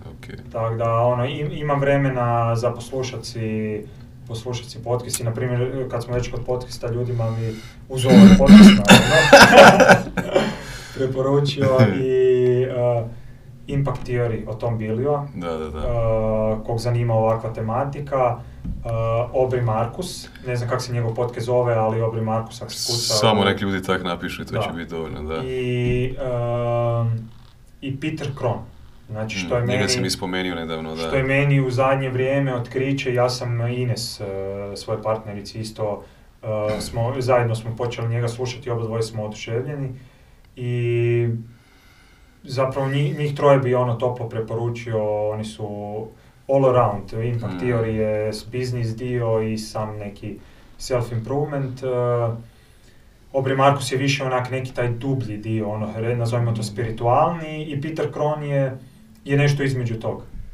Baš su ono, Od svakog, od svakog, od svakog po po nešto. da, da, da. Da. E, dok si pričao o zahvalnosti, znači ti si sad meni došao ko melem na ranu. Znači, e, nismo neko vrijeme e, se družili, nismo provodili vrijeme zajedno i ja sam, ja sam trenutno ušao u onaj mod gdje guram onaj prvi kamenčić. Ovaj, nekako možda previše i to osjetim na svom tijelu, osjetim ovaj, op, općenito na, na svom, emotivn, na svom emotivnom ovaj, stanju i tako dalje, na svojoj psihi. I da, dosta je, baš je dosta. A, e, lijepo je zapravo što sam ja godinama već u, u svijetu osobnog razvoja, da ga tak nazovem, ovaj, pa sam primijetio to, primijetio sam to, prije sam znao ući u periodu od, od mjesece takvog života, ovaj, možda čak i koju godinu, prije nego što, što bi onako rekao sam sebe i stani šta radiš. Ovaj, tako da si mi došao ono ko kec na desetku ovaj, i hvala ti. Ovaj, ali št, volio, bi ne, volio bi još a, da ljudima daš sljedeće. A, jedno od najčešćih pitanja što se tiče te prakse, recimo prakticiranja zahvalnosti. Zahvalnost je nevjerovatno moćan, e, moćan alat i moćna emocija. Jel, to je u konačnici emocija. E, jako puno ljudi se zapravo bori kod zahvalnosti sa s tim da ne znaju kako bi osjetili tu zahvalnost. Znači, ono, ljudi znaju pisati recimo dnevnik a, ili sami sebi nabrati u glavi neke stvari na kojima su zahvalni, ali ako ne osjete tu emociju, mm, čini im se samo da, da, da naklapaju ono prazne riječi to je to. Da, super, super baš da si to dotaknuo jer, e, na primjer, to je, to je nešto što sam zaboravio spomenut. e, Ja, ja zahvalnost radim nakon meditacije. I meditacija mi pruži e, tu neku stabilnost. I kad krećem raditi zahvalnost, ne radim samo da si, ovo, ovo što sam nabrojao, da govorim zahvalan sam na ovom, onom, prvom, drugom ili trećem. Nego radim to sa tijelom. Znači ja se koncentriram, zapravo radim suprotno što radim na meditaciji, mindfulness koju radim, Zahval, zahvalnost mi je nekakva drugačija tehnika. Tehnika Mm. koja me onda uvede u dan, u, neku, u nekoj dobroj vibri, u dobroj energiji, gdje ja se zapravo koncentriram na pozitivne senzacije na tijelu i onda to sve zajedno ukomponiram sa tim mislima, e, zahvalan Mm. sam što imam a, zdravu obitelj. I onda zapravo, kad se koncentriram na zahvalnost što imam zdravu obitelj i, i, i zajedno, zajedno s tim e, idem s tim mislima, onda mi to zapravo daje neki onak potpuni, e, zaokruži mi taj potpuni dio zahvalnosti. Mm. A, kako često meditiraš, onda naravno ovaj, si svjestan i misli koje ti prolaze kroz, kroz glavu ovaj, dok meditiraš. Šta ti misliš, šta su misli? Šta su misli? Šta je to? Je- Jedno lako pitanje za... Jedno onako filozofsko, Laganica, filozofsko, ajde da vidimo, da Ovaj, probamo malo zagrebati u taj dio. Pa ja bih rekao da su misli zapravo e, nekakva vrsta uvjetovanosti. Šta to znači? To točno? znači da zapravo ako e, uvjetovanost iz nekog, na primjer, mislim da se Freud toga dotiče, da zapravo programiranje nekog načina razmišljanja čovjeka se događa do 7. 8. godine Mm, i, i onda zapravo mikroživot e, vrtimo te programe. mhm, I onda zapravo mislim da, da ta uvjetovanost koja nam se dogodi do određene dobi i zapravo jako puno utječe na, na način na koji mi razmišljamo. mhm. U smislu, ako, em, ako ja, ja dobivam feedback, na primjer dok sam dijete, eh, e nisi dovoljno dobar, e nisi, eh, nisi dovoljno pametan, nisi dovoljno vrijedan. Zapravo ne moram dobivati takve direktne feedbacke, nego moja percepcija realnosti, reakcija drugih je takva. Ja ću onda, eh, recimo, živjeti život gdje ću raditi nešto, ali meni će se cijelo vrijeme ponavljati misa u glavi, e, ja nisam dovoljno dobar, e, ja nisam dovoljno pametan, e, ja nisam dovoljno sposoban da to napravim. Mm, I onda, t- to, to sam htio reći kad kažem da su po meni misli zapravo uvjetovanost. Gdje, gdje zapravo sve, sve misli koje mi vrtimo u glavi su... Došli eh, kroz kondicioniranje nekako Tako je, iz prošlosti. tako je, došlo su kroz neko kondicioniranje iz prošlosti. Hmm. A, jako puno pričamo o odnosima u podcastu. Mhm. A, možda jedan odnos koji zaboravimo je odnos sa samim sobom. I to je upravo kroz ovo sve što ti radiš, ja recimo pišem dnevnik, ti radiš e, mindfulness meditaciju. A, u engleskom se taj termin zove self-talk, Mhm.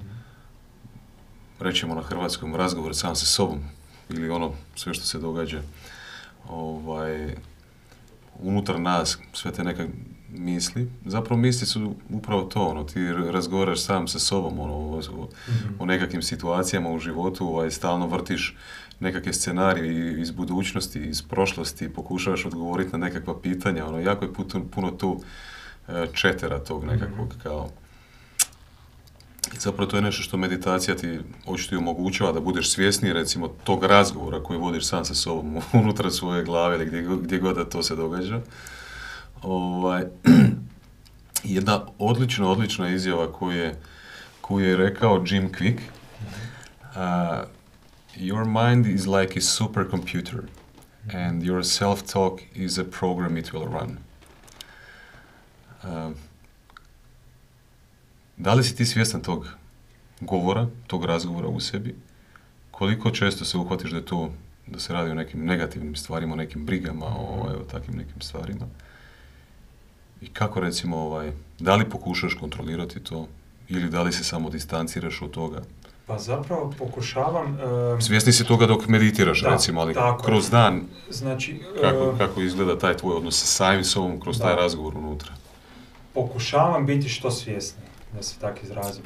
Naravno, e, dogodi mi se dan da zapravo e, većinu dana provedem na autopilotu, jer e, jednostavno toliko toga imam u glavi, e, posao, privatno i, i tako dalje, i, i cijelo vrijeme to vrtim.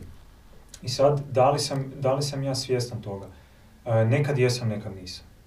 E, što više meditiram i što sam duže u meditaciji sam sve više svjesni toga, upravo zbog razloga koje smo pričali. Si cijelo vrijeme vrać, e, radiš tu nekakvu introspekciju i, i nekakvu samosvijest i zapravo ne bi rekao da e, ja i dalje imam jako puno tog, tog self-talka, ali prije mi je trebalo recimo stavit ću neki time frame, ali nije bitno.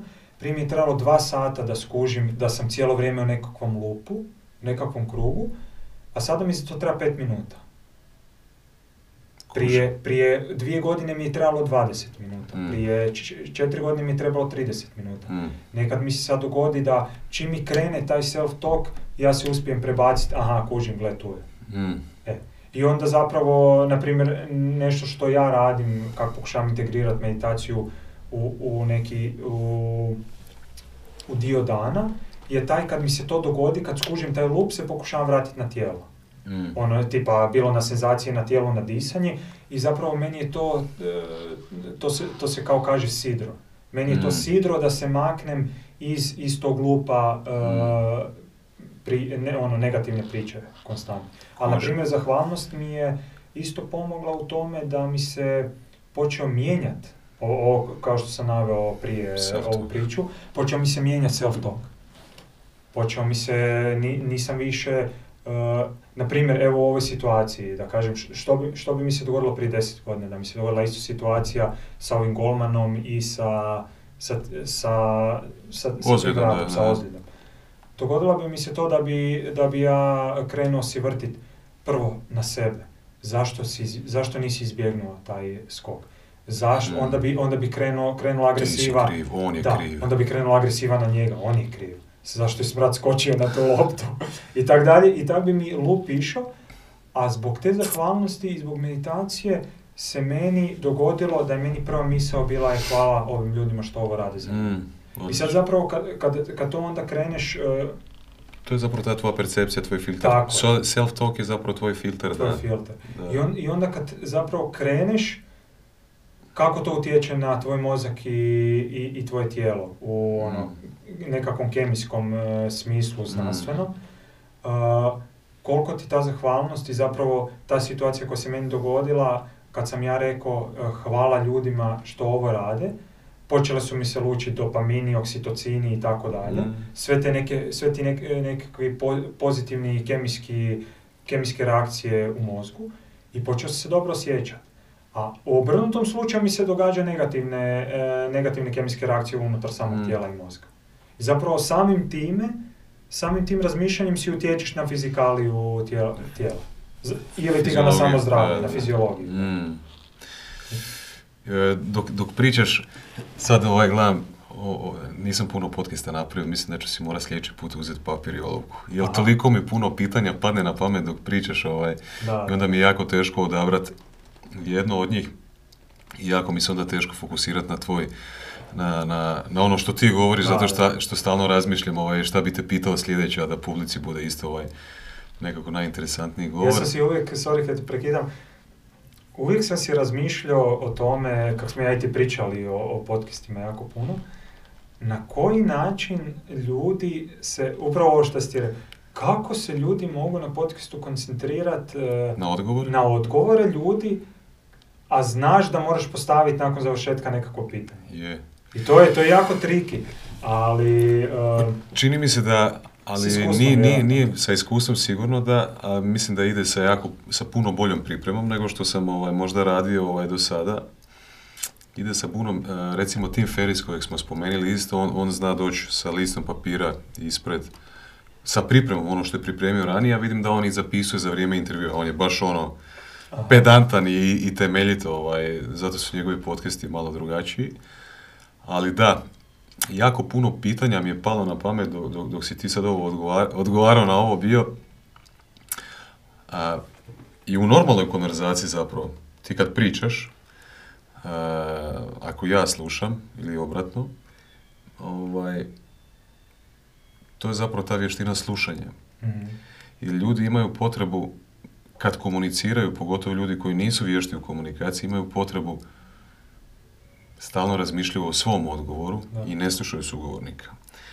Zapravo, kad, kad ti odgovoriš na to pitanje, ovaj, nije zapravo ni zgorega ni, ni da, da se napravi neka duža pauza. Da. A ako si ti, ako sam tebe pozorno slušao i nisam razmišljao o nekim drugim novim pitanjima, onda bi se definitivno trebala dogoditi nekakva pauza nakon što si ti završio svoj, svoj dio. I ja bi te trebao pustiti da, da vidim da li si zaista završio ili da li imaš još Da nečega, će još nečega nešto novoga, novoga za reći. I kad, kad smo kod tog slušanja, baš mi je, em, to, si, to si ti jako puno sjećaš se kad smo bili na mastermindima, Mm. e, pričao o da, da pokušavaš razvijati taj skill slušanja sve Mhm. više i više i zapravo em, to, je, to je, po meni je to toliko, tako bitan skill. Jer ja, ja znam sad kad ono, jako puno, po- ono, kad gradim tu kuću, jako puno posla oko kuće, jako puno posla e, na poslu i, i toliko imam toga u glavi da da se ono, mi se dogodi da mi ljudi pričaju, me- meni mozak luta, meni mozak cijelo vrijeme i onda si onak, svaki put si stanem i, i rekao koliko je bitno slušati, koliko je bitno znat i naučiti slušati. Jer si totalno zapravo s nekim si, ako, ako ne možeš ono mindfully, ako ne možeš slušat, s nekim si, ali zapravo nisi s nekim. Jer si totalno u nekom paralelnom Sam, sam si zaokupiran sobom i svojim mislima i Da. svojim eh, aktivnostima, ciljevima i tako dalje. To je meni, meni je jedan Da, čovjek, da, da. eh, taj čovjek koji eh, mi je preporučio tu medita- meditaciju na ko- eh, koju sad prakticiram, ono, predivna osoba, i onda sjećam se da mi je rekao, nakon, ne znam, svog drugog desetodnevnog retrita, je rekao da je došao doma i da se igrao sa svojim sinom i toliko je bio u fokusu, u igri sa sinom, da se počeo plakat. Jer kaže, počeo se plakati iz razloga zahvalnosti, jer kaže, ja sam zapravo u ovih par sati proveo sa sinom više vremena nego zadnjih deset godina. Mhm. Jer kaže, kad sam bio s njim, cijelo vrijeme, ono, mozak, mozak, mozak, mozak i zapravo igra se tek toliko da se igra. A veli, ovdje, ovdje je prvi put osjetio da je zapravo stvarno bio s njim. To mi je baš, ba- baš mi je ta priča ostala onako urezana, Mm. kol- koliko je to bitno, da. Ok, ovaj, malo si se dotaknio bio masterminda. Da, Osim meditacije, osim zahvalnosti, osim eh, slušanja možda audio knjige ili podcasta kad voziš na posao i Mhm. to. Eh, jedan dio našeg života su bili i ovaj team mastermindi, Mhm. naši, naši sastanci. To je trajalo pa sigurno dvije godine. Redovito ovaj četvrtak je A, bio, jel tako? četvrtak. Četvrtak, dvije godine. Nismo neko vrijeme sada, prije korone smo ovaj, da. prestali bili nekako s tim. A, da li si čuo, bio ranije za, za master, o ma- nešto o mastermind grupama e, u odnosu na ono što si čuo kada si to iskusio iz, iz prve ruke, ovaj, da, li, da li ti se promijenilo mišljenje o tome, kako ti je bilo to iskustvo, bi to neko možda preporučio dalje? Pa ja zapravo, uh, termin mastermind je prvi put se čuo od tebe. Ozbiljno? Prvi put. Koliko god sam i, i proučavao uh, taj, recimo, svijet os- o- osobnog razvoja, nikad nisam čuo za termin mastermind. I onda si mi ti, kak smo se, ja i ti smo se ono, družili e, dosta često u to, u to vrijeme. I, I ti si pričao o tome i pričao si kako želiš uh, organizirati zapravo mastermind u Zagrebu i tu, i tu je sve to krenulo. I sad, e, meni je to bilo tako prekrasno iskustvo. Baš, ja, ja se točno sjećam, kad sam došao, ono, zna, e, to je bilo četvrtak, tipa 7, 7 na večer. I koliko sam puta znao doći tamo, poslije posla, sav izmožden, e, e, iscrpljen, da ono, sam si mislio da idem doma, ne da mi se nić.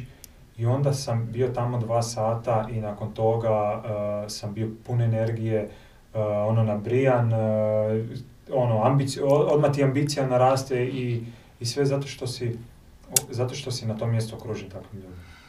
Okružen Mm. si ljudima, to je takva vrsta potpore tamo bila da je to nevjerojatno. To je, na primjer, e, e, kad je to bilo?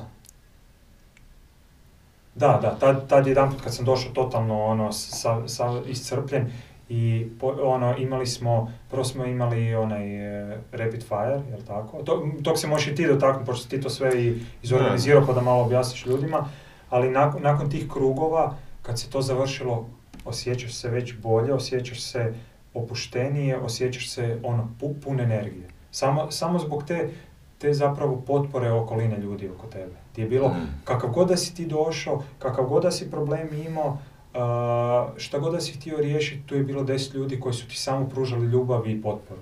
Mm. To je, E, mogu ti reći da mi jako nedostaje. da, Da mi jako nedostaje. Nedostaju mi ljudi. Ovaj, tu je prošlo je kroz taj mastermind jedno dvadesetak ljudi sigurno.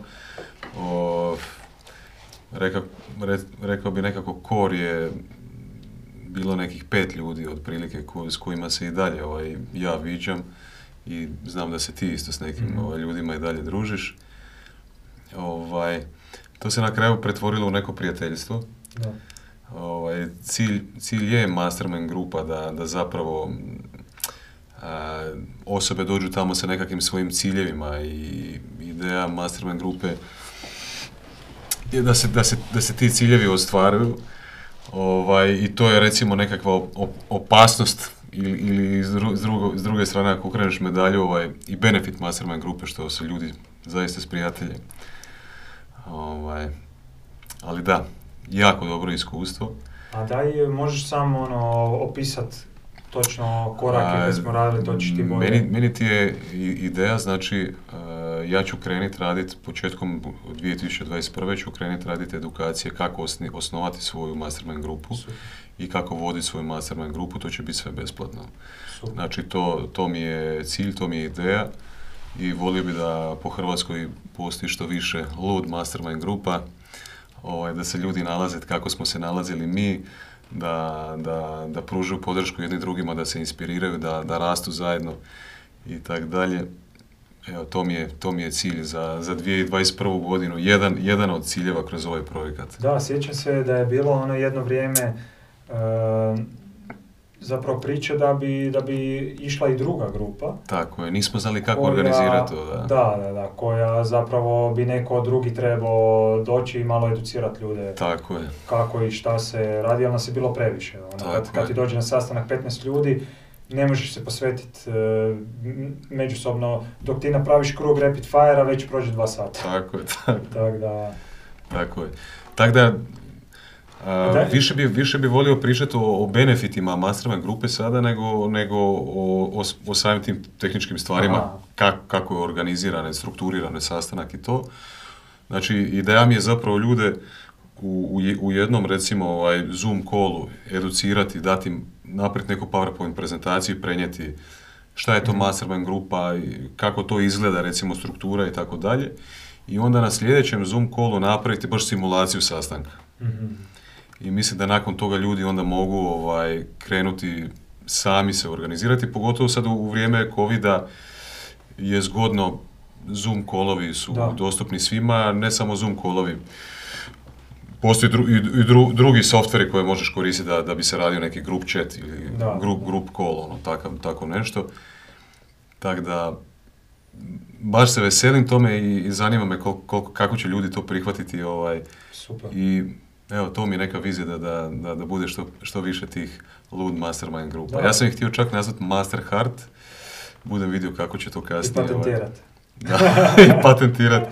Vidjet ću kako će to kasnije ovaj, ispa sve, ali ono što sam ja dobio u ovoj našoj, mm, meni nije mi tu bio mind, meni, meni je tu više bio ono Hard. heart. Da, Da, je. Da, da, Zato što ono, kako sam ja, e, kako sam ja prema, ti si najviše zapravo komunicirao ideju samog masterminda. I zapravo ideja masterminda je ono, imati tu neku grupu ljudi, doći sa ciljevima i e, svako iznesti neki svoj cilj i da ljudi budu međusobno sebi potpora u tim ciljevima. Tako. I onda ne, ne znam, imaš, e, ja gradim kuću, u mastermindu arhitekt neki i isto tako se sami sebe iskorištavamo e, međusobno za, za bilo koje vrste challenge životnih. Tako je, da. I što je, što je prekrasna ideja, e, kod nas se dogodilo to da su se mi svi sprijateljili. I postali smo zapravo prijatelji. I krenuli- ciljevi nam nisu bili je, više bitni i zanimljivi tamo. Krenuli smo i, izlaziti van, krenuli smo ići na planinarenja, krenuli Tako je. smo... uh, Se družiti po kućama se družiti međusobno. po da. kućama međusobno i onda zapravo um, kad ti imaš cilj i kada ne ispuniš taj cilj, Mhm. puno ti je lakše doći reći nisam ispunio cilj friendu.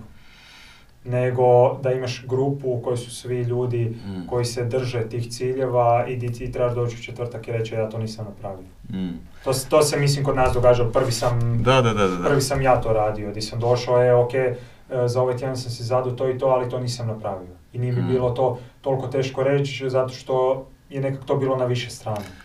Mislim, ljepota svega toga je bilo što smo se mi isprijateljili. To je ono najlje, najljepše, To je- najljepše, najljepše pričamo svega, sad u negativnom smislu. najljepše kao svega što se najljepše. dogodilo, da. Da, da. Ali u, šta misliš, kak, kak bi se moglo izbjeći to recimo ovaj, u budućnosti, ta grupa jako dugo i trajala, to je dvije godine, svaki četvrtak sastanak, ja ne, ja ne znam šta, stvarno jako puno tu energije i ljubavi uloženo u sve to od svih nas.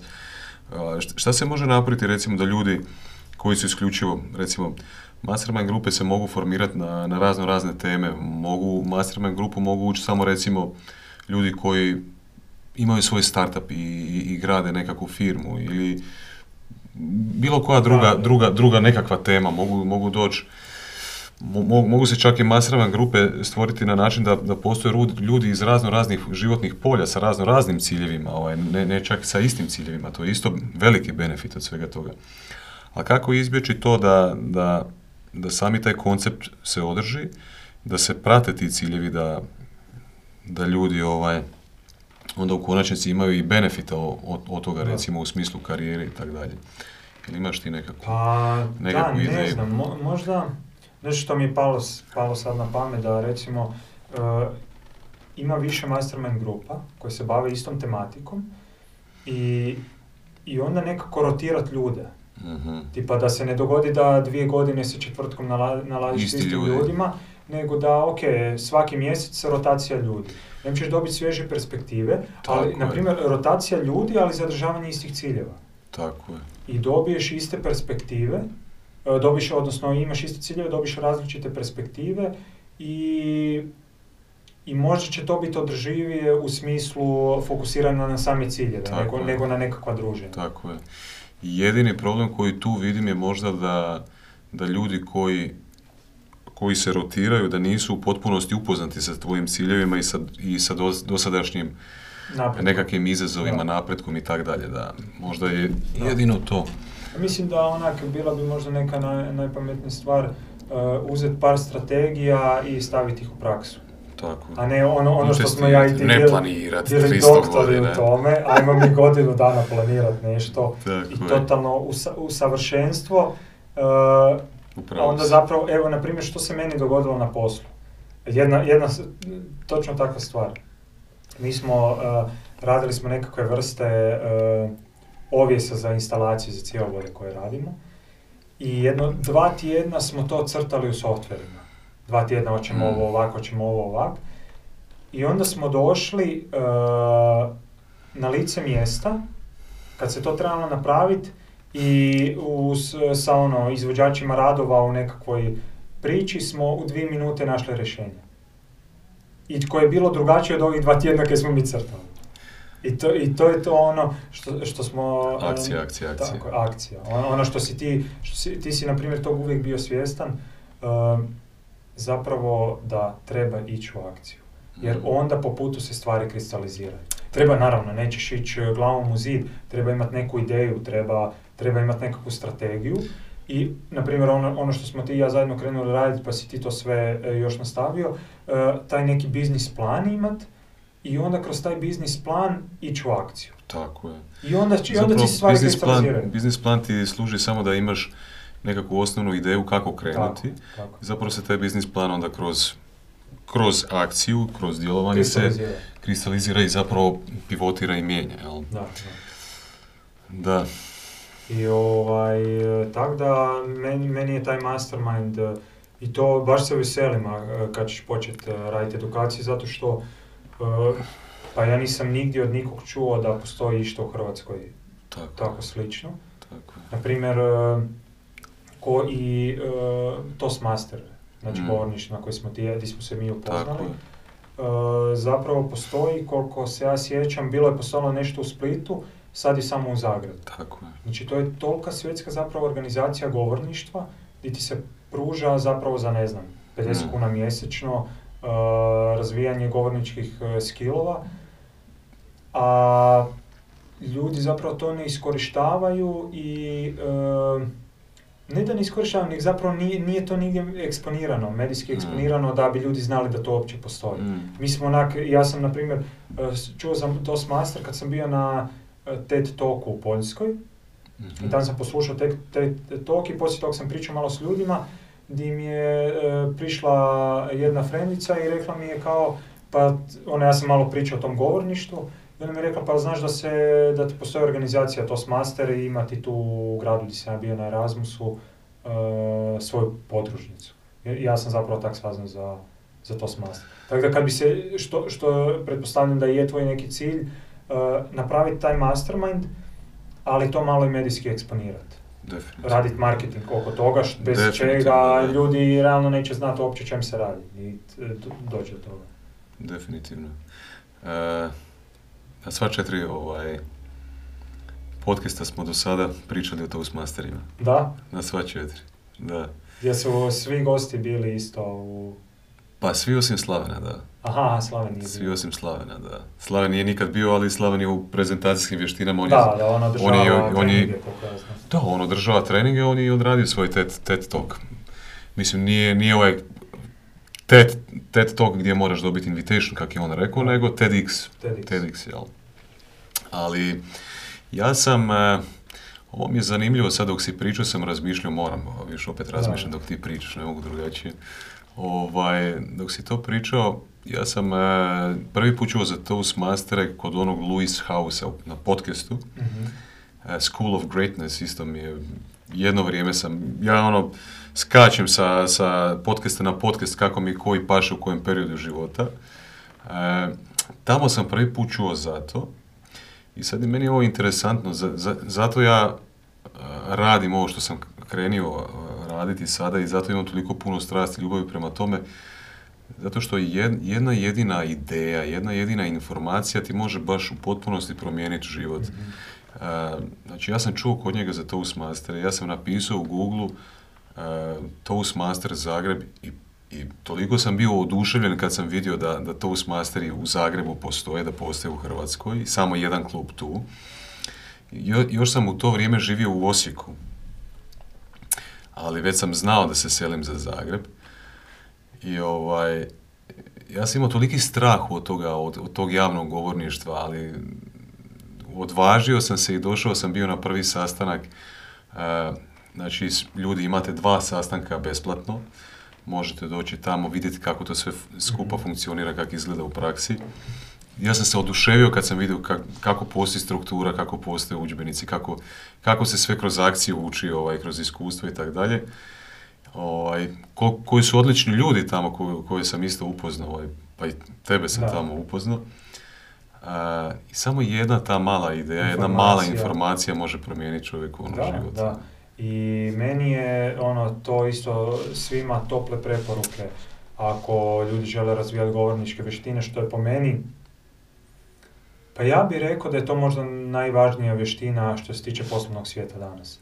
Jer realno ako ti imaš bilo kakav proizvod, ako ga ne znaš dobro iskomunicirati, isprezentirati, nećeš ga prodati nikom. Tako je. Tako da, da, da ako žele ljude, ako ljudi žele um, im, ono, improvat uh, zapravo te govorničke vještine, Toastmaster je savršeno mjesto za to. I meni je isto tak bilo, e, isto ogroman strah od javnog govorništva i uh, kroz cijeli taj put uh, zapravo kada vidiš koliko napreduješ. Na primjer, Mm. e, ja, ja se sjećam tebe na početku i tebe zadnjih par govora i to je bilo ono nebo i zemlja. Od držanja na stage od priče, od same strukture e, prezentacija, odnosno Mm, govora, do apsolutno svega. I Mm. bilo je, na primjer, isto e, Davor koji je Katušić, ali je Katušić, da, da, da. koji je s nama išao, Da, da, on je bio odličan, ne? fenomenalan govornik. Ja sam se, Odlično. e, bio mi se javio jedanput na LinkedInu pa smo malo pričali, pa mi je rekao da je prošle godine održao, ako se ne varam, 50-60 govora. Da.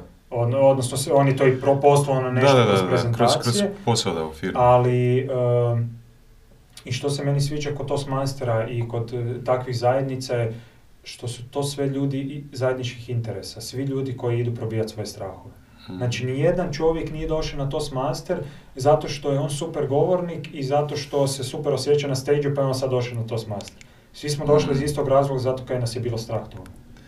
I, i onda, jo- još tam je e, jako lijepo i dobro kod te zajednice, di ti u bilo koju državu skoro e, svijeta da dođeš, ti možeš otići na Toastmaster sastanak. I naći Znači- naći like-minded ljudi. Znači, ja ću, ja ću morati tražiti Toastmastera da mi pos- postanu sponsor ovog podcasta, zato što ih spomenem svaki puta, ono, doslovce. da, da.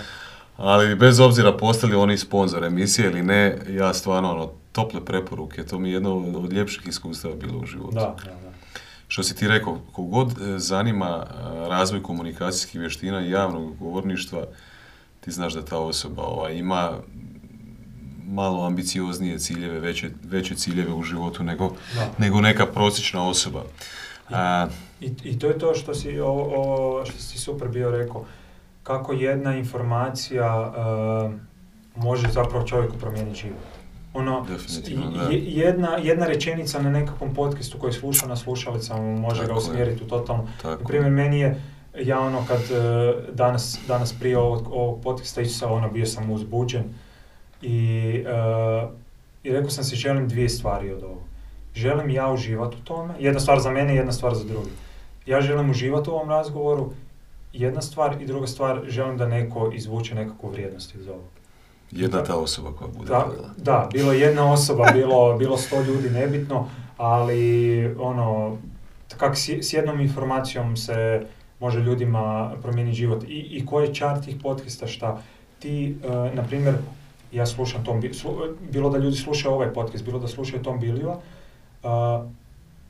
ti u jednom podcastu izvučeš 10-20 tipova, odnosno informacija uh, koje te mogu smjeriti od govorničkih vještina, od uh, vješ, soft skillova, od hard skillova, od bilo čega. Mm, I to je, to je takva čar toga, ono, da, je. da. E, ajde ovako da te pitam. Lud, Mhm. znači life of our dreams. Kako ti vidiš život iz svojih snova? Kako ja vidim život iz svojih snova? A, pa ja bi ukomponirao bi, recimo, život iz svojih snova a, razvoj na sebi, odnosno svoj mir i prenošenje tog mira, i odnosno i tog mira, sreće i tehnika koje rezultiraju mirom i srećem drugima. Što bi značilo, e, moje isto e, jedna od želja u životu krenut, e, krenut u, u nekakav smjer osobnog razvoja i educirana ljudi u, u tom smjeru. I bilo to, ja se još uvijek tražim u tome, ja sam, ja sam i s tobom e, već krenuo tako nešto e, i, e, i- na, na dijelu tog puta sam izašao iz tog jer sam osjećao da nije pravi trenutak, ali i dalje meni cijelo vrijeme nešto u meni što me gura o tom. I zapravo, da, da se vratim, da, da ne dajem političke odgovore, da konkretno kažem, pa ja bih htio ukomponirati recimo svoje znanje, educirati se još malo više, svoje znanje meditacije, e, svoje znanje nekakve psihologije, e, čovjeka e, i tih govorničkih vještina u nekakav isto biznis plan koji bi htio podijeliti ljudima. Ali taj biznis plan ja još ne znam. I to je sve meni još imaginarno, ali htio bi recimo jednog dana, to, bi bio život iz mojih snova, da živim od nečeg što će pružat e, recimo drugima nekakvu vrijednost. I meni isto. Nikola, stari moj, hvala ti što si došao. Hvala tebi, bilo je Ovaj, nećemo, nećemo ovaj, stati na ovome, bit će još ovaj, druženje ovakvi u podcastu i, i mimo podcasta i to, to, to. Definitivno. To je. Hvala tebi i baš, baš sam sretan kaj si, što si krenuo u tom zna, u te podcaste, znam koliko si to, to htio i koliko si se pripremao za to, Mm. tako da držim fige. Thanks, stari.